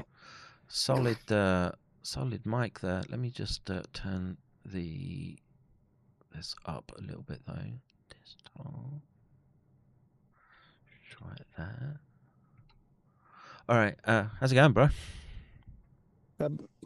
Pretty good. I just I want to jump in because the class switching discussion that you're having, he got that idea from me. Oh, okay. Well, I did see it in the Telegram chatter, but yeah. He's put it in a. Format I can put out. So no, apologies, bro. No. He did all that work. I looked at it for something completely different, and so it just happened to work out. And I noticed, hey, and then he took it and ran with it and did a great job. But yeah, go on. I'm just figuring the desktop a little bit. If I'm not looking at cameras and stuff. No, I'm trying to figure out my. So okay, but anyway, crap. No, I forgot it. You were talking about the you'd done other background work for the class switching, and he pulled in that HIV as I was. Well, yeah, because I did literally over the last 2 days I've been taking hundreds and hundreds of papers and putting them into Zotero, but I have to do that the old-fashioned way by clicking on the link and then going to the web page and then adding it one at a time. So I've done that 600 times already, and that's all. I'm glad someone's doing it, bro. Well, that's all to finalize the thing that I've been working on, because one of the things that I've been doing is having an annex for each point that just has all the evidence, or just has the files. And so I had 133 vaccine-related links, and I was going through them last night, and I was looking at some DC Sign stuff, or yesterday afternoon. I was like, holy shit, because it said the DC Sign can cause class switching. Well, that might be interesting. And so, yeah, he went and dug it all up. And well, I mean, the disturbing, it's awesome because disturbing thing is everything that I've already. It goes back a long way. It's not, like I say, it's not some new phenomenon that those that specialize in that domain have suddenly tripped over, right? That's the concerning aspect, right? Because just like what I've been doing, when I've been saying, okay, look at the epitopes here and here and here, and look at the shear and cleavage site. He basically did that, but he went back through, and just kind of said, this is what they had to know because X, Y, and Z. And then he went and found like 10 examples of it. So it was just really cool because, is it cool? It's actually something. That's just, well, it... no, it's not cool, but like it's something that I can use. I can add to my argument because it's the same basic concept of collateral damage that I didn't have to do the work for. So I was excited about that. Well, it's, you know, in our discussion as well, people should know. I was going to bring up Walter's Substack as well after this, where he, you know, he's pointing at the amyloid potential, and you know that's, you know, I should dig into it more. What we were looking at, which is the acceleration of those amyloidogenic cascades and their very, very close interaction with immune dysregulation, right? And so again, we have this multifactorial long-term consequences from exposure, and again, to satisfy both sides of the aisle, either from the gene transfection or the inhaled route, I guess, swallowed route. These are potentials to impact your biology. And, you know, it seems to me that as we've got this sustained excess death, right, that from what I'm seeing, they are, well, they just put their hands up and say they don't know, right? It's a mystery to them. It's a novel virus, and it has novel proteins, and, you know, so it must just be nature being awesome. And that's literally been the whole point of my watchmaker argument, is just laying out all these different things that they knew. And, but I mean, this one is just like icing on the top, because to also know about this, and still not warn anybody. I mean, it's exactly, because what did they do at the beginning of the pandemic? They didn't tell us what the furin cleavage site, so we didn't know it was super pathogenic.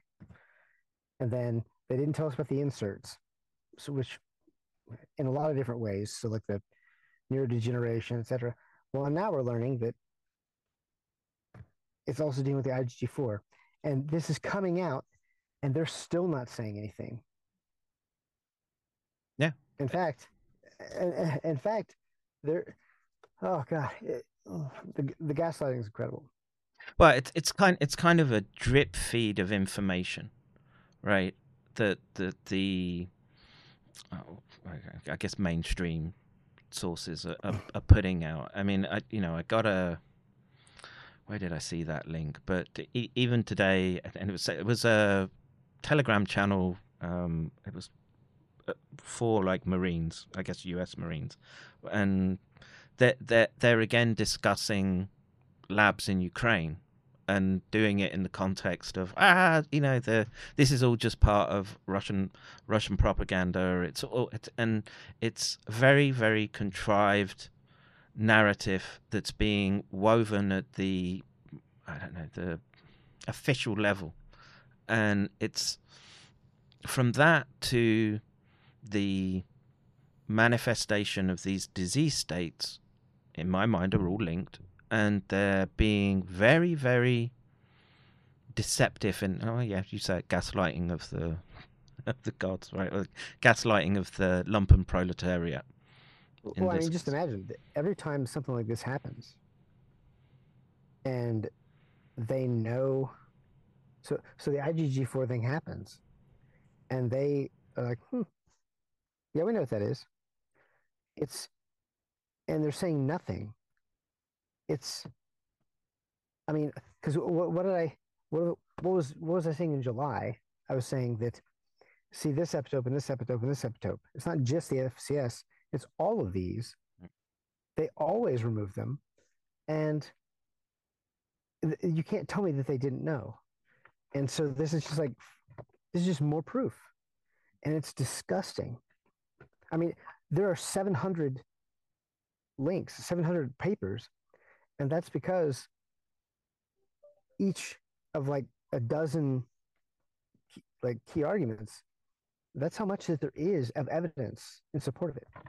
Like, this is unequivocal, and it's taken me forever because, well, shit, every time I get close to finishing, there's a whole nother devious angle to this that isn't being, that's being completely ignored.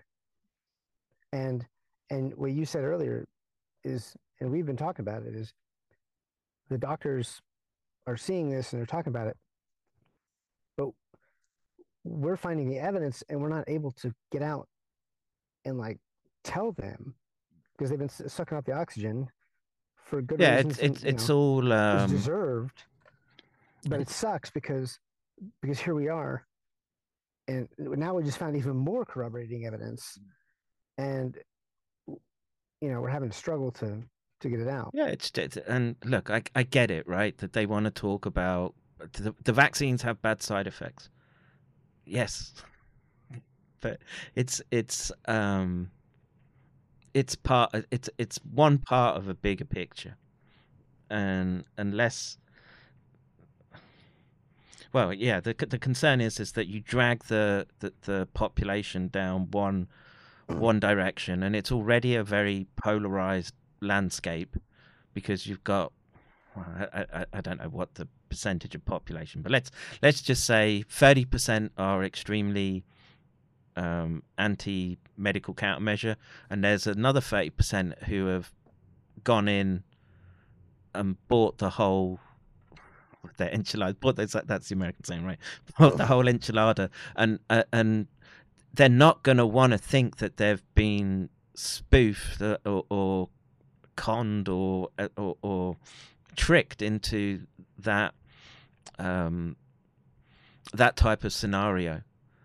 And the problem is that we might be able to convince the 30% who are, who were never going to take it anyway, but the rest, and if we said that that's 50-60% of the population, do they really want to bite down on this black pill?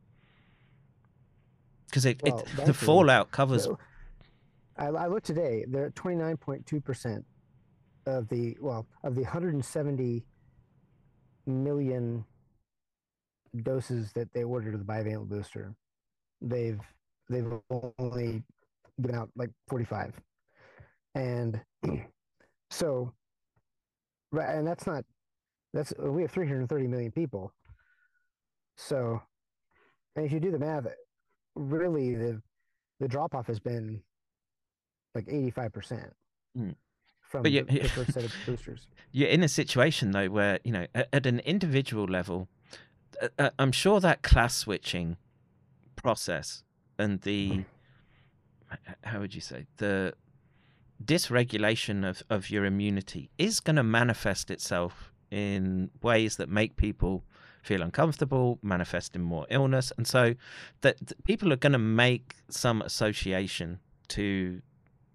The jabs have done this, and so yeah, there's a fraction or a good fraction that we might be able to say, hey, you want to be paying attention to what's coming down the tracks at you, but to get to the next step, which is to say they knew this, elements of this look very, very deliberate, and I find myself, Charles, just looking at the totality of the evidence, and I can't pull myself to any other conclusion right now. Well, that's the whole point, is that I don't think anybody who's read that, especially knowing that I only had four major conclusions, and then I had like 41 different little things like, oh, okay, well, there's hypoxia, there's aerosol transmission, and each one of those is one out of like 42 different little tidbits, but they all kind of coalesce under four major things. Well, now I've got 11. This will make 12. of 12 things in which we can prove that this is a major piece of collateral damage that stemmed directly from, once again, Fauci suppressing these four inserts. So it doesn't matter. It almost doesn't matter if these inserts, like if they work mechanistically to attach directly to the DC sign or the CD4, because whether they worked or not, he knew what they were. Because because I had already seen some of those vaccine studies that Dorless Carp had put up there, and because they had been in my list of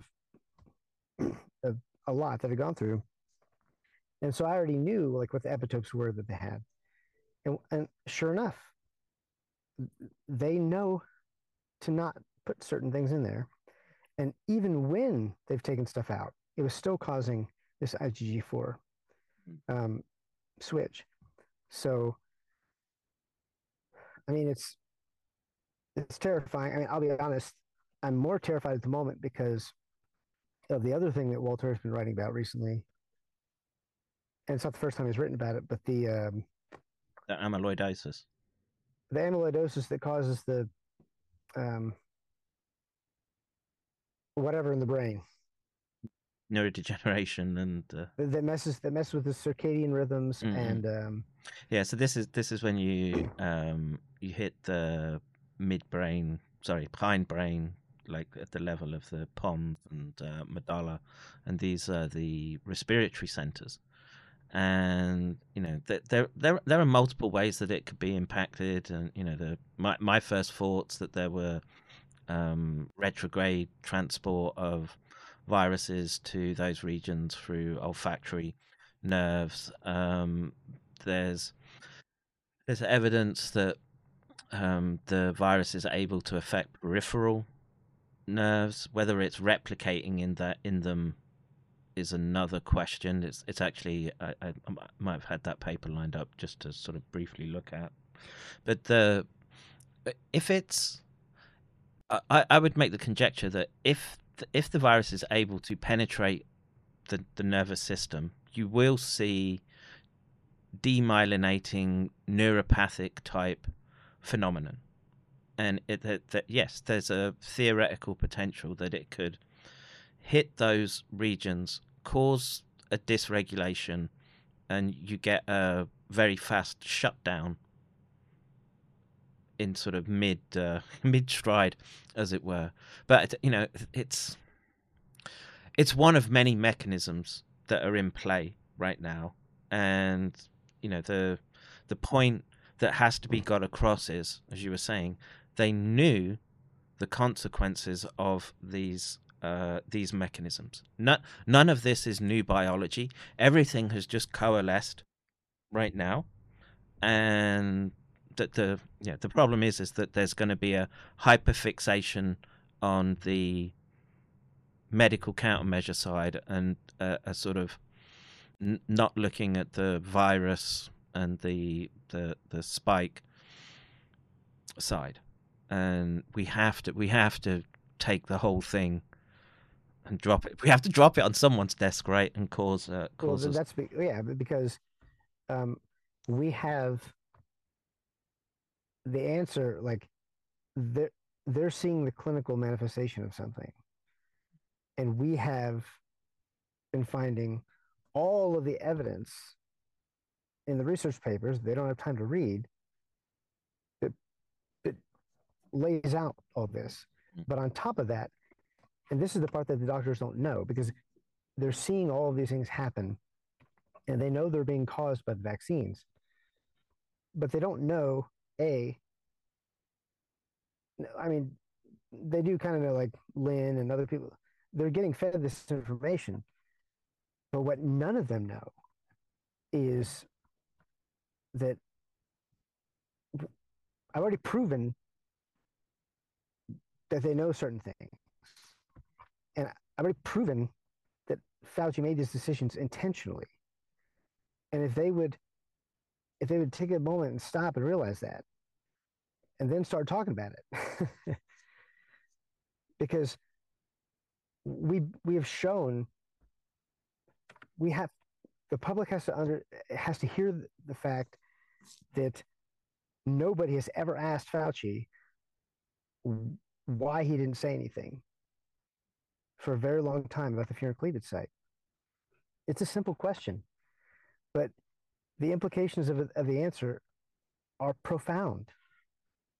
Well, we have the problem now, though, that he has gone into retirement, and so there's an institutional barrier that's put in the way where I forget the name. What's the guy's name who replaced him? I want to say Sunak because it's the British. Douchebag, big fuck. No, he's an Indian guy, right? It's Hugh Auchincloss. Oh, okay. Who was his lackey, and who's the Indian fellow that was saying you've got two arms, one for the COVID jab and one for the flu jab? Oh, I don't remember his name. Like a Sheesh Jah or something like that. Yeah. He's a turd, but yeah, I mean, the guy who took over the NIAID was the secretary for Fauci, who was. On January 31st, was told you will have tests performed. Read these. Oh, things. That guy. Okay, yeah. Right, and guess what? His son is a brand new congressman from 2020. His son on January 31st and him both sold massive amounts of shares on January 31st. Yeah, this the SEC people. I remember that when it happened, and doesn't that? Oh, yeah. Well, his son is a congressman. Who was part of that, and so was he, and that's who just took over the NAID. Wow. So I'm sure it's gonna be going in a good direction now. Well, I mean, we're just at a situation where these people are in cover-up mode, and this is why I bring in the Ukrainian stuff, because I think that. That's their strategy to try to cover up, right? That they get people drag people in, take their money. They literally can't go wrong with Ukraine because not only can they distract from the COVID bullshit, and it also helps the Western Europeans do the same thing because they don't want the reckoning, right? Of hey, yeah, we were kind of. Doing whatever we do and taking money and letting you guys die. Okay. So they don't want to do that. So everybody wins by fighting in Ukraine. And Biden doubly wins because then he doesn't have to broach the subject of the fact that he's fighting this war now to cover his ass. His family's ass, right? Because they were just... His family's ass. Mm. So there's no... Now, granted, personally, after like... everything that's happened the last couple of days, I think the deep state is just trying to get rid of them. In fact, I think that the deep state, like already planned this a while back, said, okay, obviously we saw it happen in Afghanistan. Yeah, we're going to let this guy go. And we got to get, but we have to wait till after the midterms because, it'll be messy. So sure enough, that's exactly what they did. They waited till after the midterms. And now my guess is before they get, to anything super crazy, he'll resign, and then they can bring up, a replacement to lead the campaign in Europe. Well, no, it would bring up Kamala Harris, and then tell her that, they're going to shoot her in the back of the head if she runs for president, and but put in a vice president that they actually want, and then in 2 years, whoever that is will have 2 years of experience. Because they didn't, I think they think, like, it wouldn't surprise me if the deep state wanted to kill her because she's so hated by everybody. But yeah, that was a tactical error on their part. But yeah, that's a. 2 years ago, that would have been incredibly cynical for me to say, and yeah, but I was saying at the beginning of the stream. Right, I see things going in a direction that seem yeah, existentially dangerous right now, and I don't see it winding back right now. And they don't want to give up their power, and it sucks. It sucks because here I am, and don't say where you are, bro. Just keep a low profile. Oh, so, I only did like a week at the little cabin thing that I was at, and I want to give myself some flexibility, and then I really want to have a hot tub this time. So I just got a hotel that's like 2 miles away that has a hot tub in the room, because my neck's been killing me for like 4 days. So yeah, I'm in between. I can't check in there till 4, and I've got this Twitter thing. All right, yeah. Coming on at 3, so it was kind of. Can I barge in there? Can I crash that party? Sure. I mean, it's a Twitter space, right? I promise not to do like what's his face, the Korean guy. Get on a soapbox. Oh yeah. But I'd be interested to just be part of that conversation, because I want to see, because it's literally it's titled What We Need, which is biowarfare, right? And well, that was kind of why, like, because when you're talking about the IgG4, that's kind of my thinking going into this, is that's exactly what we need to do, is we need to start bringing these things in consistently and in a logical way.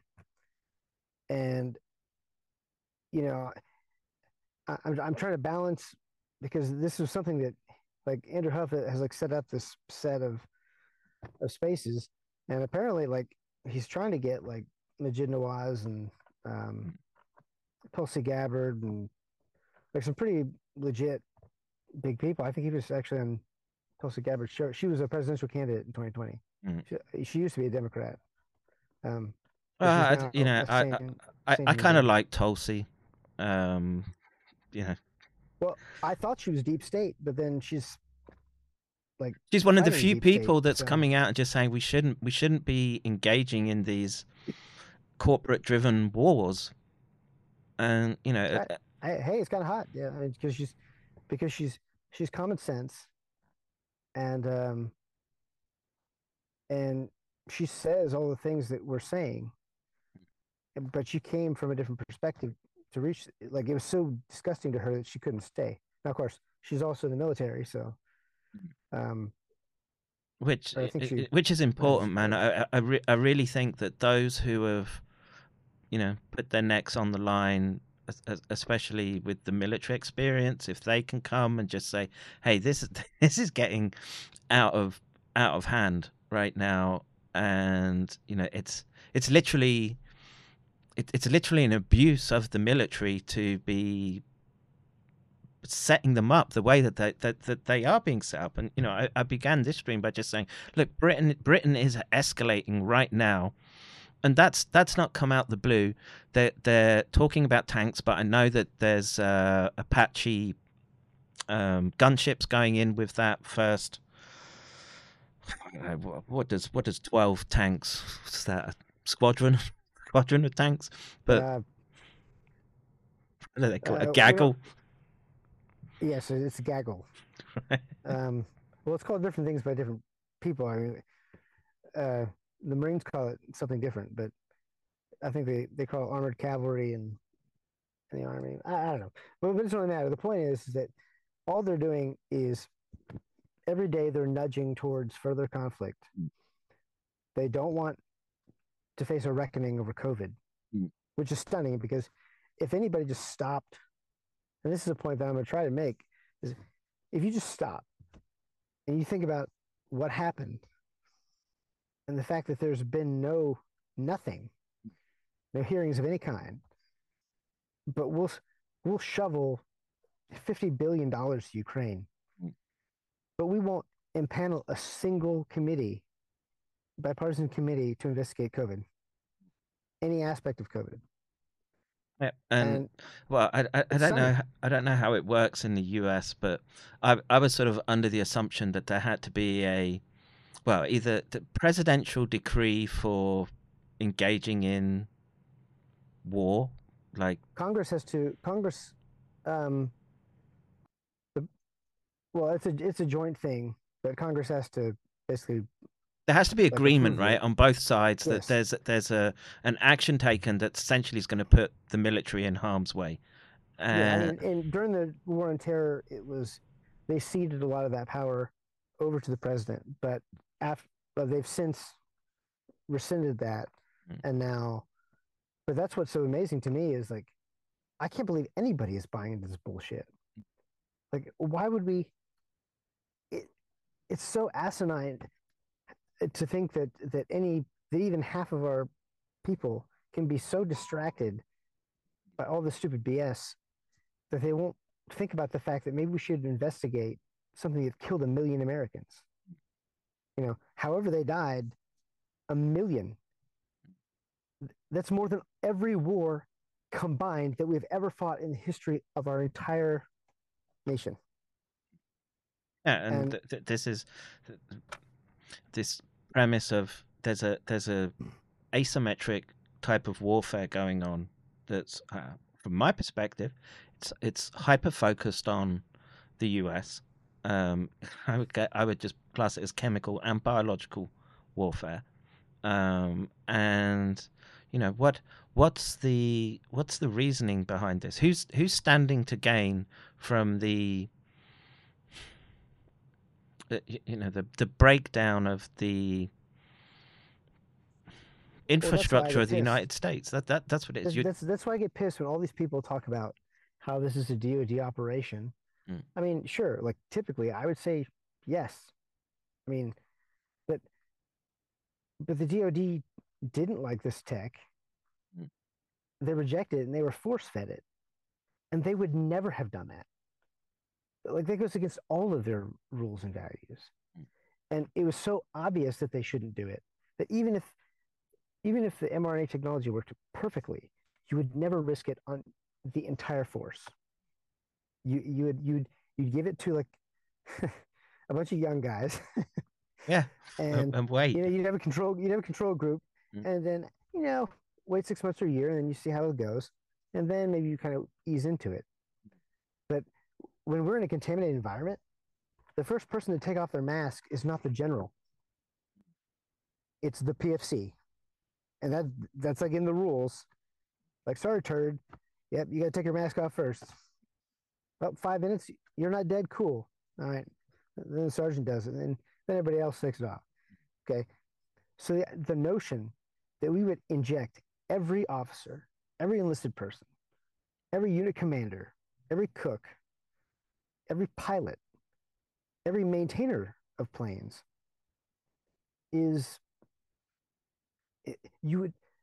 you would never do that risk.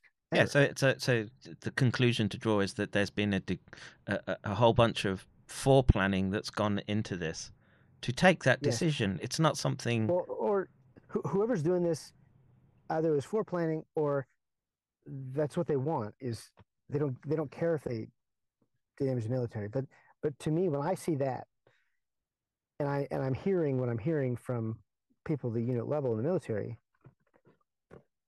it doesn't tell me that there's a core of generals at the top and a cadre that are doing this.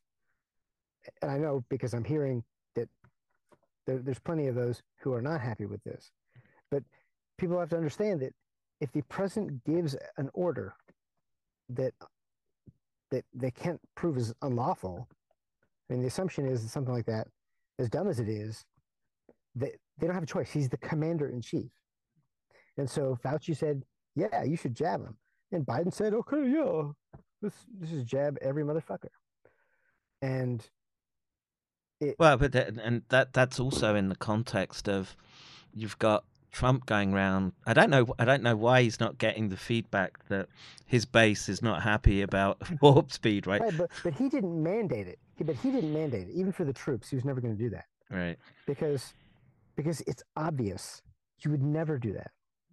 And so, like, yes, I know there's evil military people, and they developed the tech that made the virus and may have even made the virus. I don't know.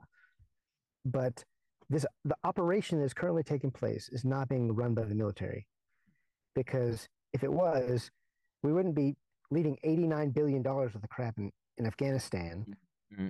and then shipping all of our arms over to the Ukraine mm-hmm. 5 years after we just moved a whole bunch of units over to the Pacific. It's absolutely insane. So yeah, I can't get around the idea that there's like this cabal of officers that are actually in charge of it. No, that's not what's happening.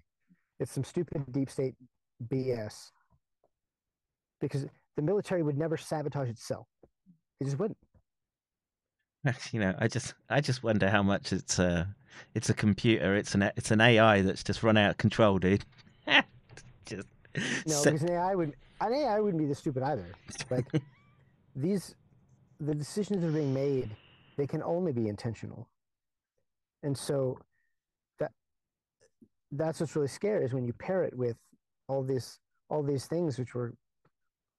So we're saying, okay, well, it's IgG4. They knew, like they knew it was a risk. They knew that FCS was a risk. They knew that all these things were a risk. They did it anyway, after they had never done it before, or they had only done it in biological weapons. And excuse me, sort of galloping in on my hobby horse, right? But the fact that this class switching has occurred, right? It requires a degree of, you've got to have a base in the biology, right? And so most of the population are going to be trying to wrap their head around what that means, because even experts are going to be debating back and forth the clinical implications. But behind that is the more I think nefarious mechanisms or attack vector, which is this amyloidogenic component, which is at this much more fundamental level. And people haven't begun to even think along those terms, and that might be the, you know, the class switching is just a mechanism that amplifies that deeper amyloidogenic disease pathway. And you know, if that's the case, and there was planning that went into that. And everything says that that's the case. And in a situation where you've thrown in that cleavage site that allows wide tissue tropism, you disactivate the immune system, and now we're getting into. Oh, look, we're into 2 years. We're in that 2 to 5 year window where they took the same spike and put it in their bivalent booster, which they would never do, because they knew it was extinct and everybody said it and everybody was looking at them like, what the fuck are you doing? And they did it anyway. And what Joanna always says, she points out that GP120 itself can cause ADE. So maybe they didn't know, because they didn't have like all of GP120. Maybe they didn't know how much or what was going to manifest, but they could not be surprised to see when every single thing that's manifest. Basically what happened today is, you know, I came across this single paper and I said, holy shit, this might be a link. And then he found a bunch of others. But that's happened like a whole bunch of other times. Yeah. And but to me, that was the entire point of that whole argument, is because once we need to put it in a way where people can peel away the onion layers if they want, but at the very least they can start with the general like argument, which is they knew, they made intentional decisions, and those intentional decisions made the pandemic bigger. They made it worse. They caused more people to die, and it caused long COVID, And even now that they don't want to research long COVID, but they know that it's probably coming from the exact things that they were suppressing. And so this IgG thing, like, this was big news a couple of weeks ago, and everybody's talking about it. And I was sitting here going, man, this is great, okay. But it turns out it might be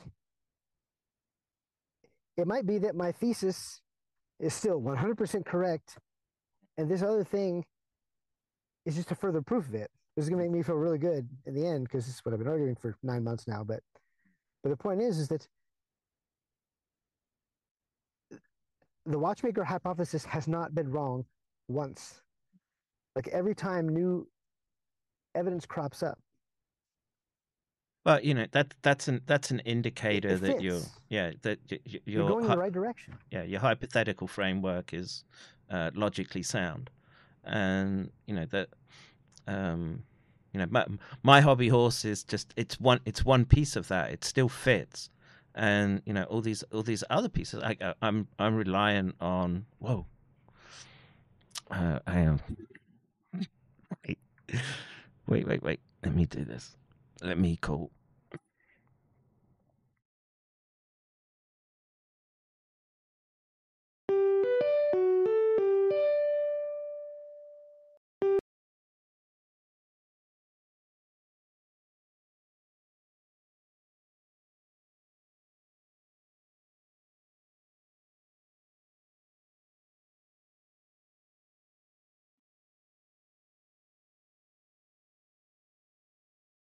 Yep.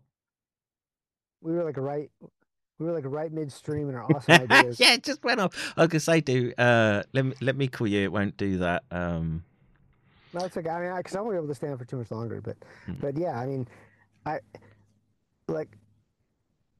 felt good when Senator Johnson called me. Mm. You know, when I was with my family at the zoo in April. And I felt good because, okay, I feel like we figured out a piece of this. But to be honest, I'm just so frustrated that after that, and Robert Malone and RFK all being aware of it, they've been busy doing other things too, but. Well, they've gone off with their own sort of, I don't want to say pet projects, but they've taken a particular spin on the data, and it's not getting to the, you know, it's taking a chop out the meat, but it's not getting to the bone, and we need to get to the bone right now. And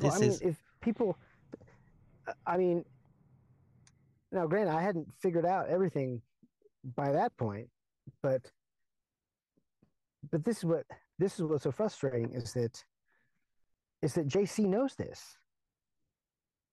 So when he sees this paper come out, hopefully he'll realize, oh, yeah, that's what that is. But the problem is that he spent so much time focused on his other hypothesis that, once again, it's parts of it might be right or wrong. Okay. But it's frustrating for me. It's not getting at the primary problem. It's frustrating for me because there's a bunch of people who knew, like, the basic idea, but it didn't get propagated out, and now, like, we've gone nowhere. And we're being pushed to the precipice, dude, of what could be a catastrophic turn of events globally. Where you know, whole populations. I mean, we don't have time, and it's incredibly frustrating because it doesn't matter if you find the answer to something, if nobody hears it. And you know, I've been trying, and God, I mean, it's just frustrating. Yeah, Cassandra complex, bro. Because people got in the way of it after I told them, hey, I'm bringing this to you. This is true. I mean, I've already done the work. Here's the evidence. We need to propagate this out because it's a simple concept, and you can take it as deep as you want, and the evidence is already there. You can unpeel the onion as much as you want, but everything that all the conclusions that I've listed have dozens of sources, often from the people, like Fauci himself wrote this reference. Barney Graham, here's seven vaccine candidates where he did this, this, and this, and then he stopped doing it. I mean, it's all there. And so now this pops out. But and you know that comes on the back of you can see the corporate posturing of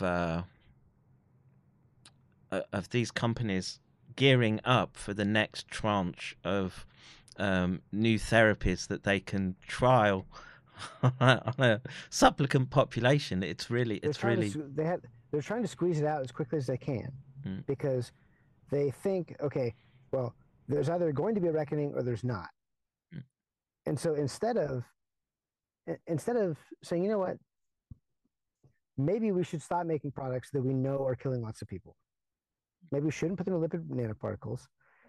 Maybe we should stop with the mRNA and kind of take a step back and actually put them in, you know, non-human primates first, you know, whatever. Nope. Well, nope. They'll argue that they did, right? But the problem is that they were rushed studies. And... You're right. So, but the entire purpose of all of these other studies is so that if we have this ADE or IgG4 or all of that, you start learning and you see it in the mice and you see it in the rats and you see it in the ferrets and you see it in the, and I mean, it's just horrific. And I was just reading an article today from Science that they're signing into legislation. Yeah. They don't need to do animal testing anymore. They can just roll it out on anything. Wow. Yeah. Now for mRNA or just for anything? Anything. It's just, wait, in the United States? Yeah, yeah. This was in Science on 10th January. So it just said, fuck it. Yeah, pretty much. You're the test monkey now, bro. We have the gold standard trial right here. Yeah, yeah. And, you know, there's a... Well, from a professional standpoint, I'm horrified at the thought that they would... think to go down that direction, but I don't know. Maybe part of the planning right now is to show that even if there's unpredictable knock-on effects from an intervention, that they've got the technology and the flexibility to be able to deal with it. Maybe that's their goal here. But they don't. They don't. They've literally What have they done every time before? If you go back and read those HIV studies, what happens? Nothing. They didn't figure it out. You know what they did? They said, let's wait a year or 2 years before we vaccinate them again. Okay, so if they don't die in the 2 years, then you'll do the exact same thing again, but expect a different result. Okay, well, that's why I want you to do it on a monkey and not on me, because I would like to think that you would value a monkey enough properly. That, like are monkeys not worth enough money that? Because like I say, to me it's indicative of the direction that preclinical research was taking for a long time. It's why I'm in Japan. It was just more and more difficult to be able to. Operate in the manner required in order to test modern therapeutics in the bureaucracies that were emerging in the US at the university level, maybe in some, you know, I don't know, if you're dealing with DITRA or DARPA, they've got more flexible frameworks in which to do this type of testing. But I mean, you would think that they would have the lower standards.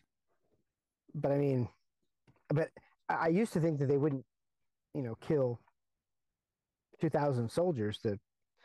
I don't know. The entire world has just gone insane. Yeah, and it's horrifying because, I mean, if Well, for one, like I was reading Walter's stuff and listening to Jicky, concerned because I have woken up early in the morning with chest thumping. Mm. And when that happens to you, it's happened like maybe 3 or 4 times over the course of a year. That has never happened to you before, because even if you like have a nightmare. Oh, right? Yeah, but you got a diagnosis of myocarditis after the vaccine, right? No, because I didn't. I went to the hospital and they didn't diagnose me with anything.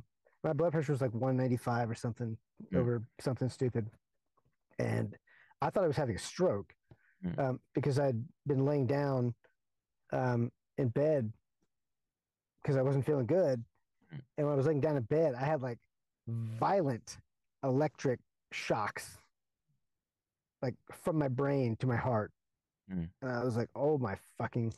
Like, I was aware enough that that's how that system works, and that's not normally how that system works. Mm.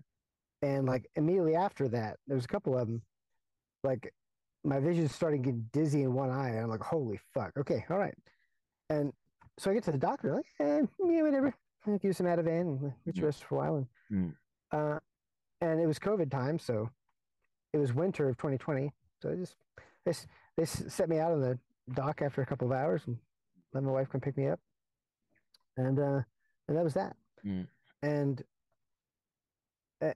but because I like to know if something is going to kill me or not, I then like went to go look, and I was like, "Oh, myocarditis!" But at the time, myocarditis wasn't really a thing that was being talked about, so I didn't think about the word. But the symptom, like the way that it described, okay, if you lay down, fully prone, and you get this, it's almost certainly this, because it's got to be some sort of inflammation, and it's probably right here in the heart, because this is what happens when you lay down this way. And I tried it one more time, and I had like a little mild thing. Like, oh, okay, and then I just did lay down flat for a few days. Yeah, I mean, look, after my run-in, I had pre-vaccine. I had months of chest pain and shortness of breath, right? And eventually, after COVID, I did, yes. And I went to the hospital, and you know, after like 8 or 9 months, great, because it would sort of come in waves. And some days would be worse than others. Eventually, I went. Yeah, and I think it was kind of the same way. I felt like crap for months. Mm. Not as bad as you, obviously, because you're pretty fucked up. But yeah, I wasn't a prime specimen before. When I went to get tested on like March 10th of 2020, I remember getting short of breath, walking back from the X-ray room to the exam room. I was like, holy shit, because I was 34, I get, well, 36 at the time. And I was like, wow.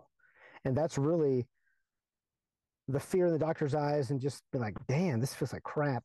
That was kind of what woke me up and said, yeah, I got to do something about this.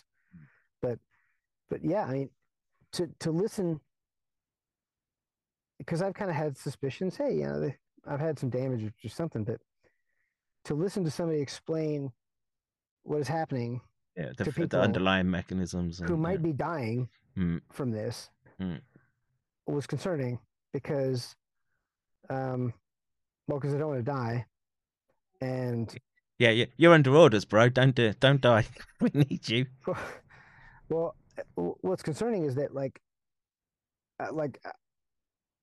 I haven't really as much, because my schedule's so like messed up, but I took trazodone to sleep, and you know, I had medications that I would take, but I noticed that I don't take trazodone very often, and I took it twice in like a month, and both times I woke up that exact way. Yeah, and but I think trazodone's it's like a SSRI, right? And so, well, I don't know.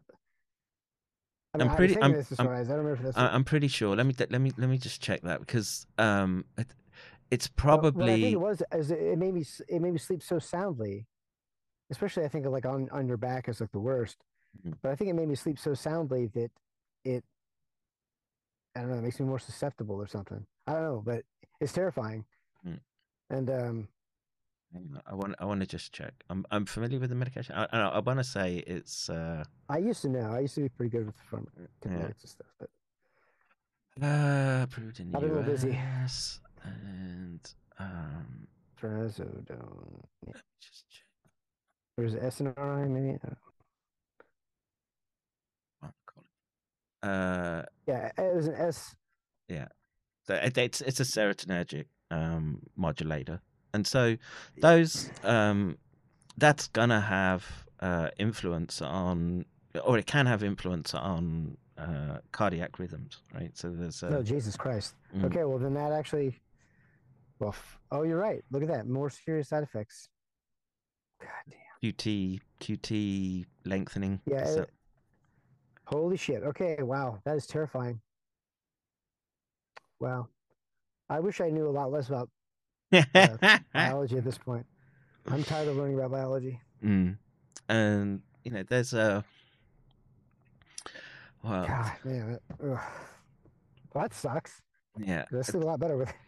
Well, get good old-fashioned GABA agonists, bro. Better for you, I think. But they don't dish them out in the West now, right? In which ones are you referring to? You know, there's plenty of GABA, you know, the Valium class, benzodiazepine type. Oh yeah, drugs. Yeah. Well, no, I love those. Don't get me wrong, but but they're strict with them in the West because like everything, it just people go over the top, don't use them properly. Yeah. And, well, actually, I didn't really have a problem with them, but I wouldn't take them to sleep because then it. I remember there was something that I took that wasn't one of those, but it was close. Gosh, Lunesta maybe, so something kind of similar, but it was habit forming, and like I took it for 3 days just to, like, try it. And I didn't take it for a day, and I didn't sleep. I was like, yeah, not gonna play that game. And I've taken Valium, you know, various times. I'm after my head injury, I'm just like, yeah, okay. Well, no, I mean, don't get me wrong. If my other choice is something that will kill me now, but see, that's what's sick is that here I am. This is all I study all the time, and But the thing is, I didn't know, like, that this could interact with this. But benzodiazepines, if you take them for a while and you come off them, that affects your heart rhythm as well. Correct, yes. So it's sort of it's the trade-off, right? But the serotonergic that's terrifying. That is terrifying because I took SSRIs up until like half of the pandemic. Mm. And if I'm just one of millions of people, I mean, what if this is one of the things that's happening? Mm. Is that a lot of people have this mild or whatever damage, but it interacts with potentially medications that millions of people take.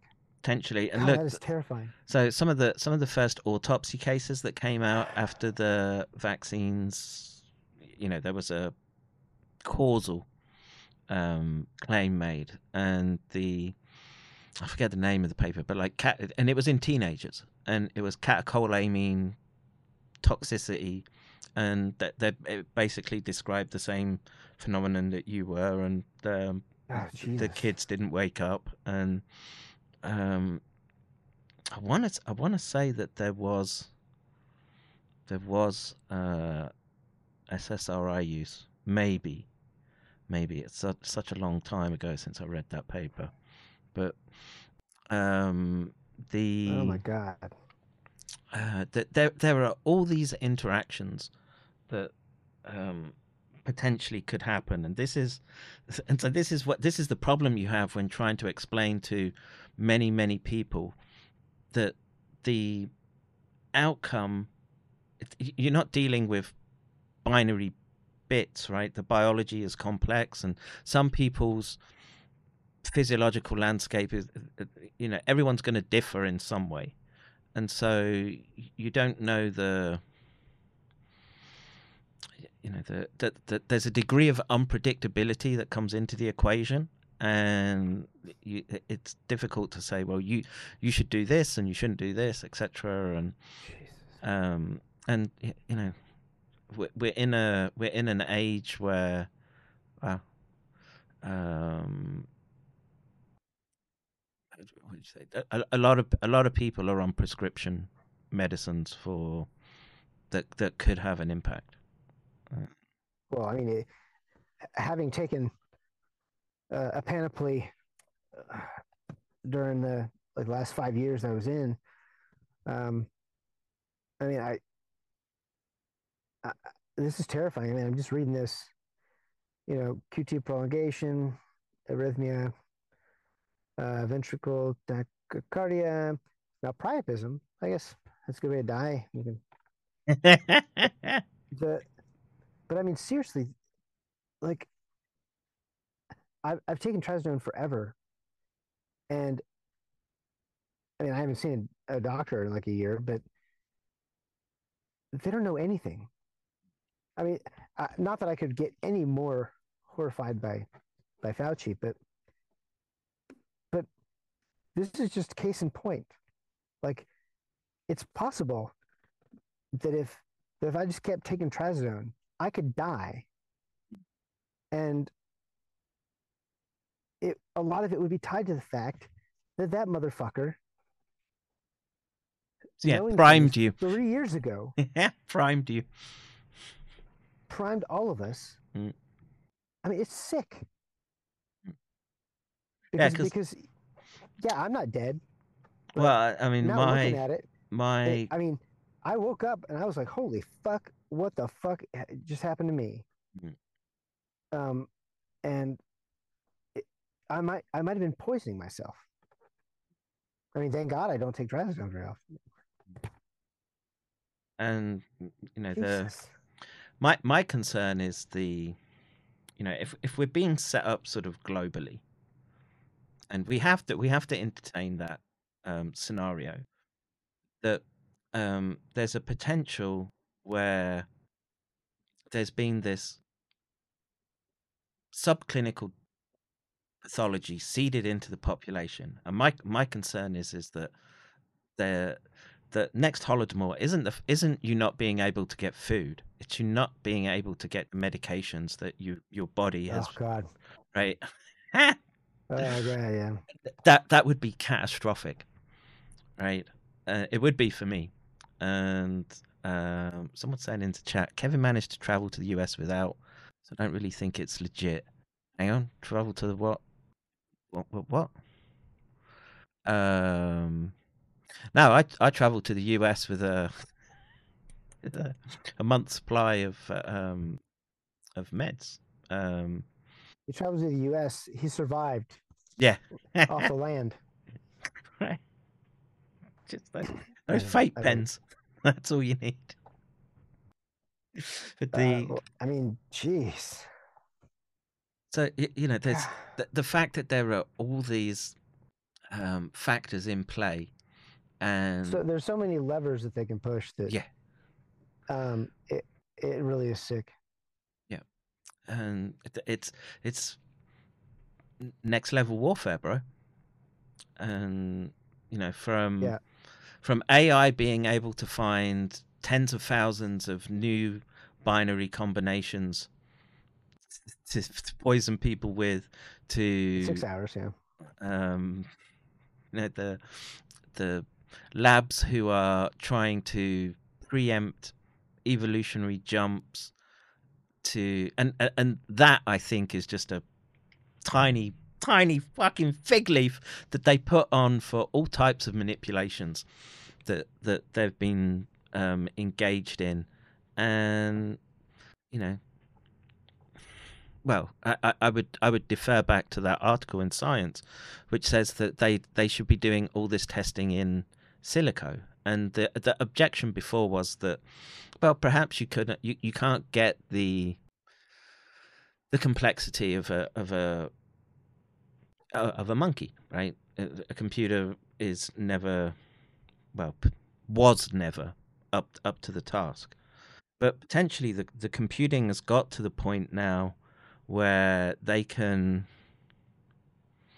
well, there might be an overconfidence in the fact that they think that they can make a whole bunch of predictions based on current understandings of physiology. The other is that they can, like the binary agents, take the spike protein as an example, and a program could have spat that out and saying, as well, put this section in, and then we'll get what would be a theoretical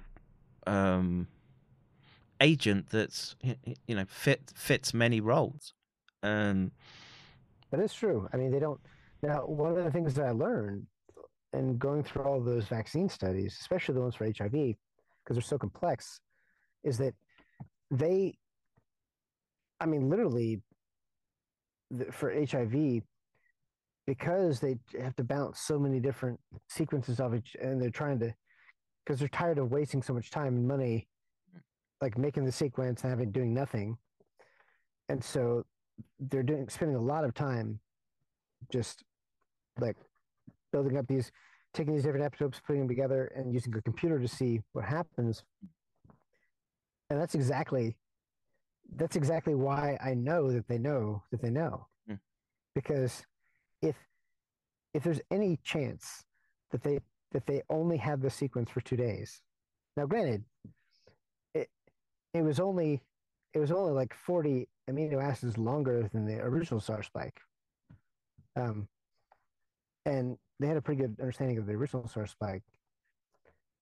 And so you mean to tell me that they couldn't figure out during that period of time that those epitopes were a lot like these other ones, that they have billions?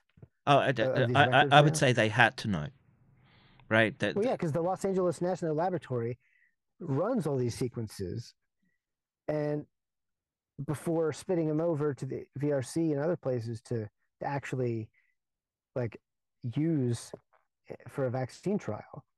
So, I mean, I literally, on October 25th of 2019, they had one where they took 3 pieces of the envelope and one out of the gag, and the one out of the gag had the FCS in it.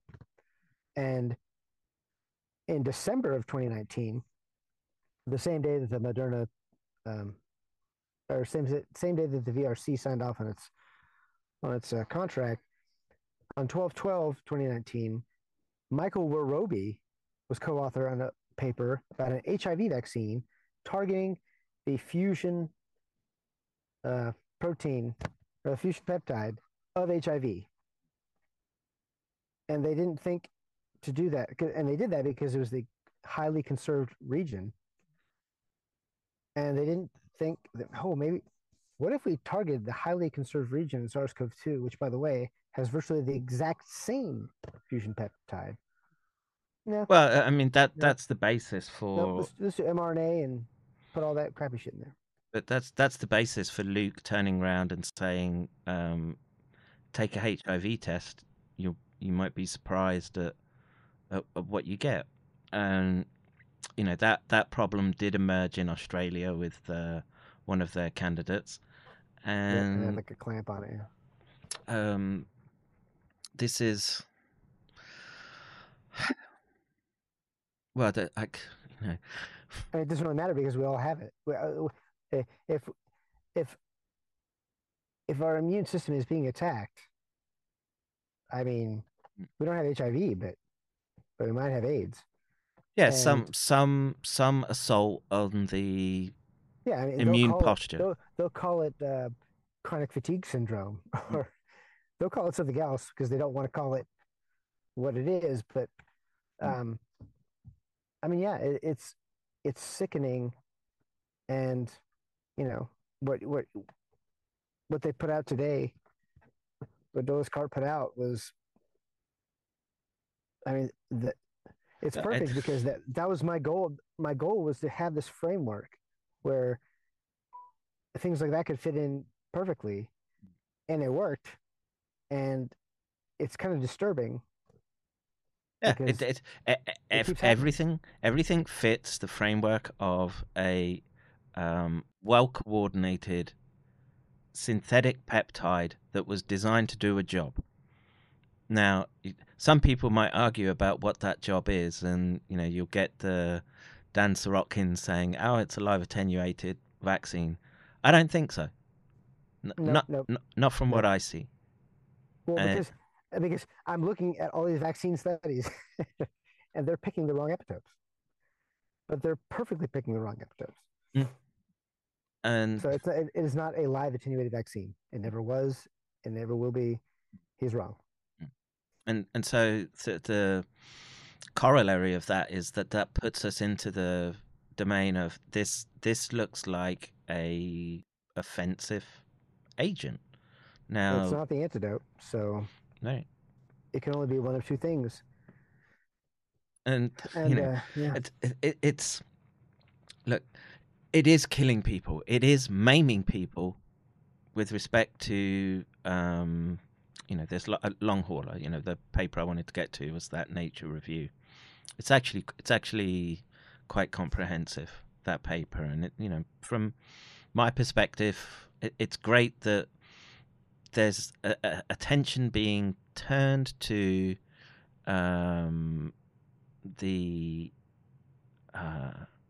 those conditions, because I've been through them, and I've been on the receiving end of a medical system that's just like, well, it's in your head, right? And actually, a lot of it is. Right? I think a lot of it is this inflamed. Chronic inflammation state, microglia. Oh, hang on in the chat. There's no one in my Twitch Karma Doc. I think if you swear, there are like automatic filters in Twitch. So I think my thing might be about to kick me off again, but okay. Basically yes.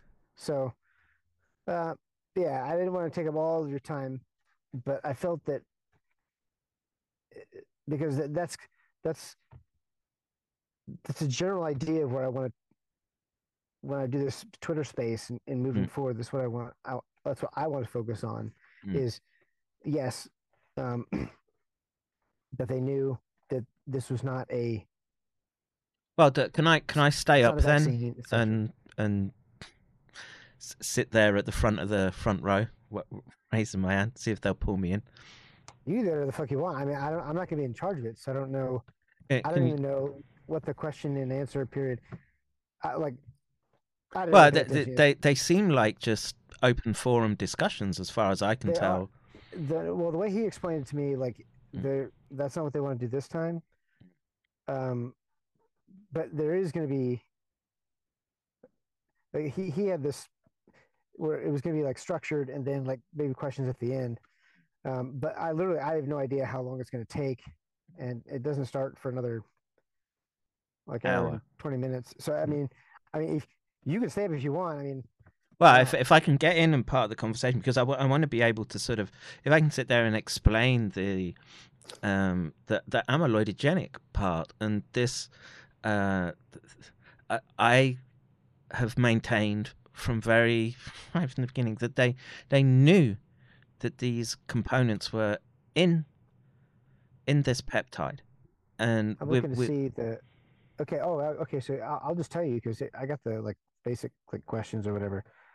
This is the first time this has ever happened to me. But basically, the general format is: what are the key concerns related to pandemics and bioweapons?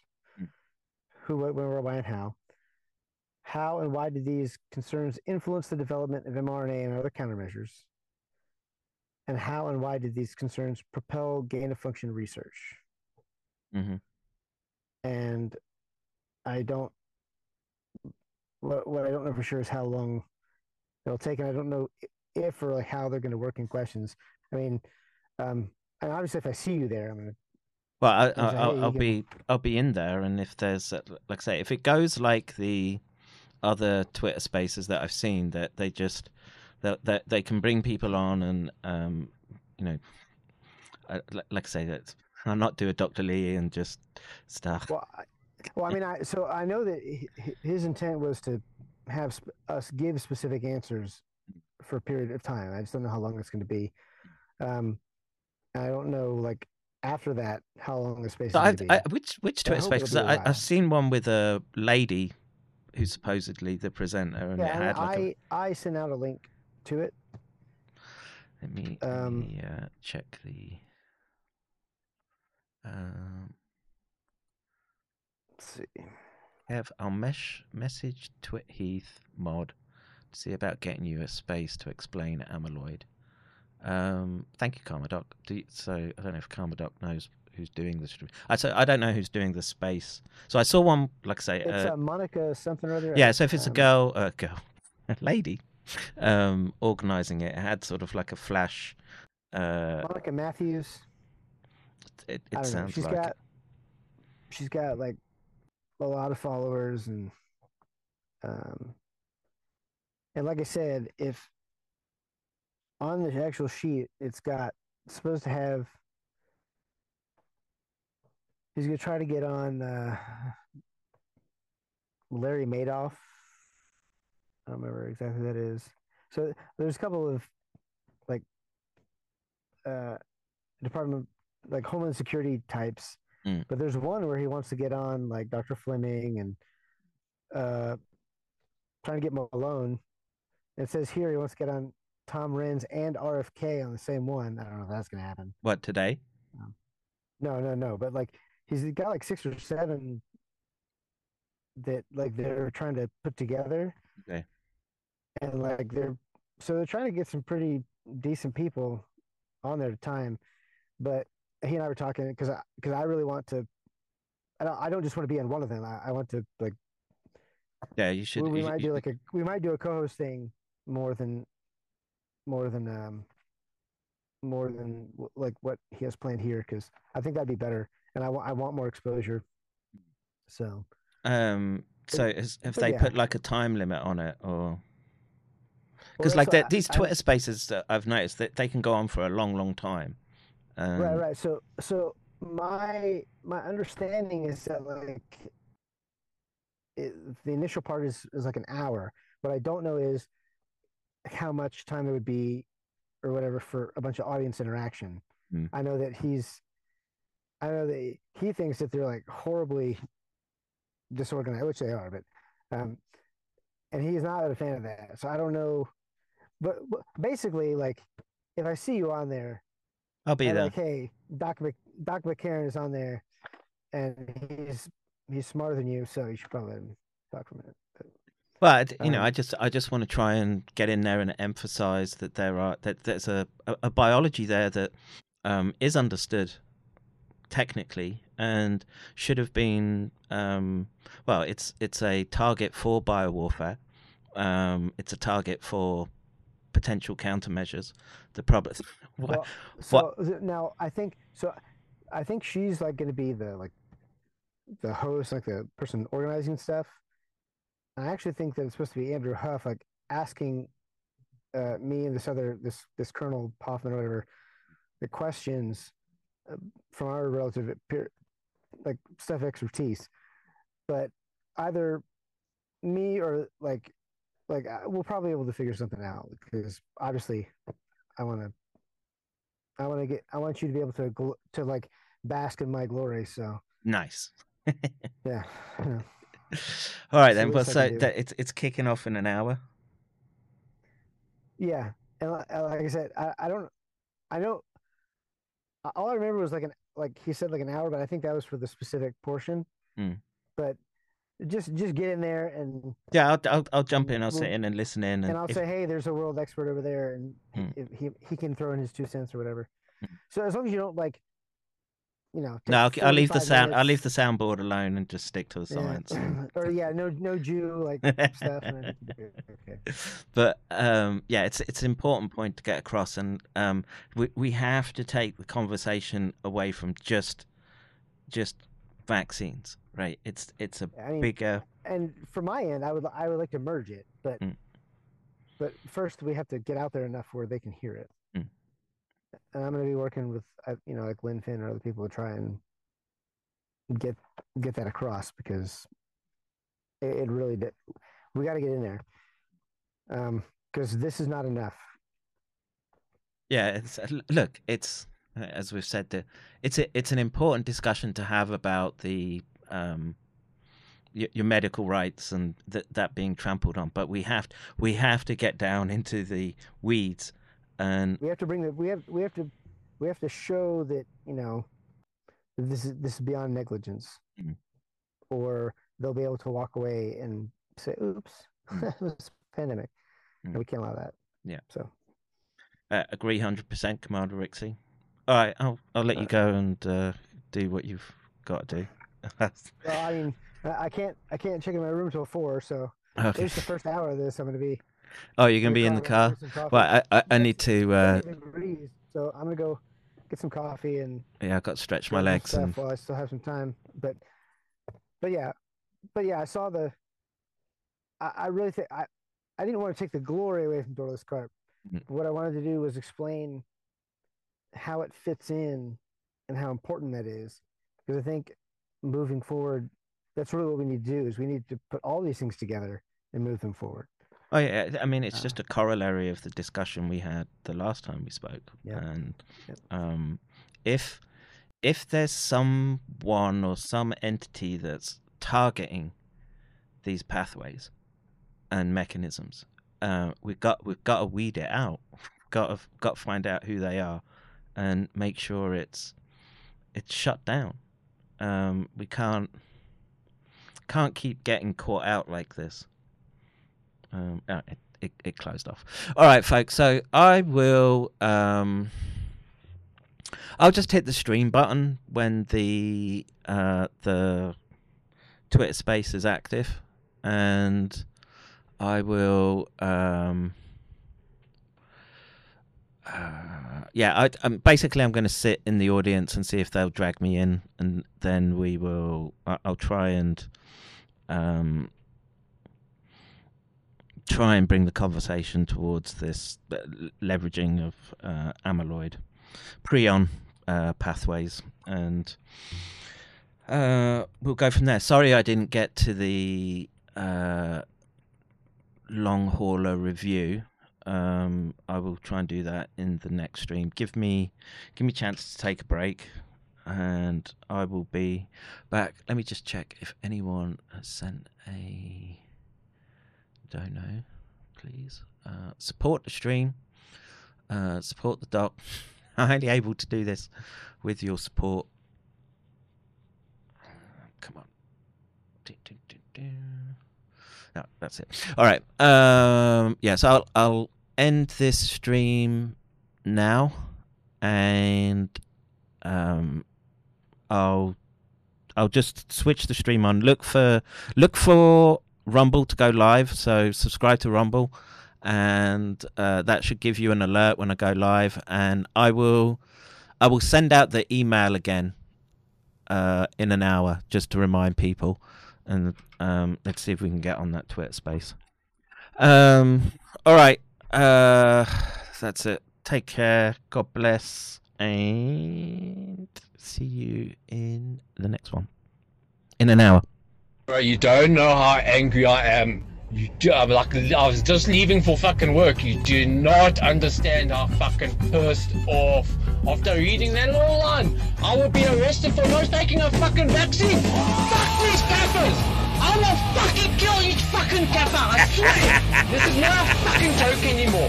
This is fucking dead serious. I am fucking dead serious. These people don't know who the fuck they're actually playing with. Fuck these gappers.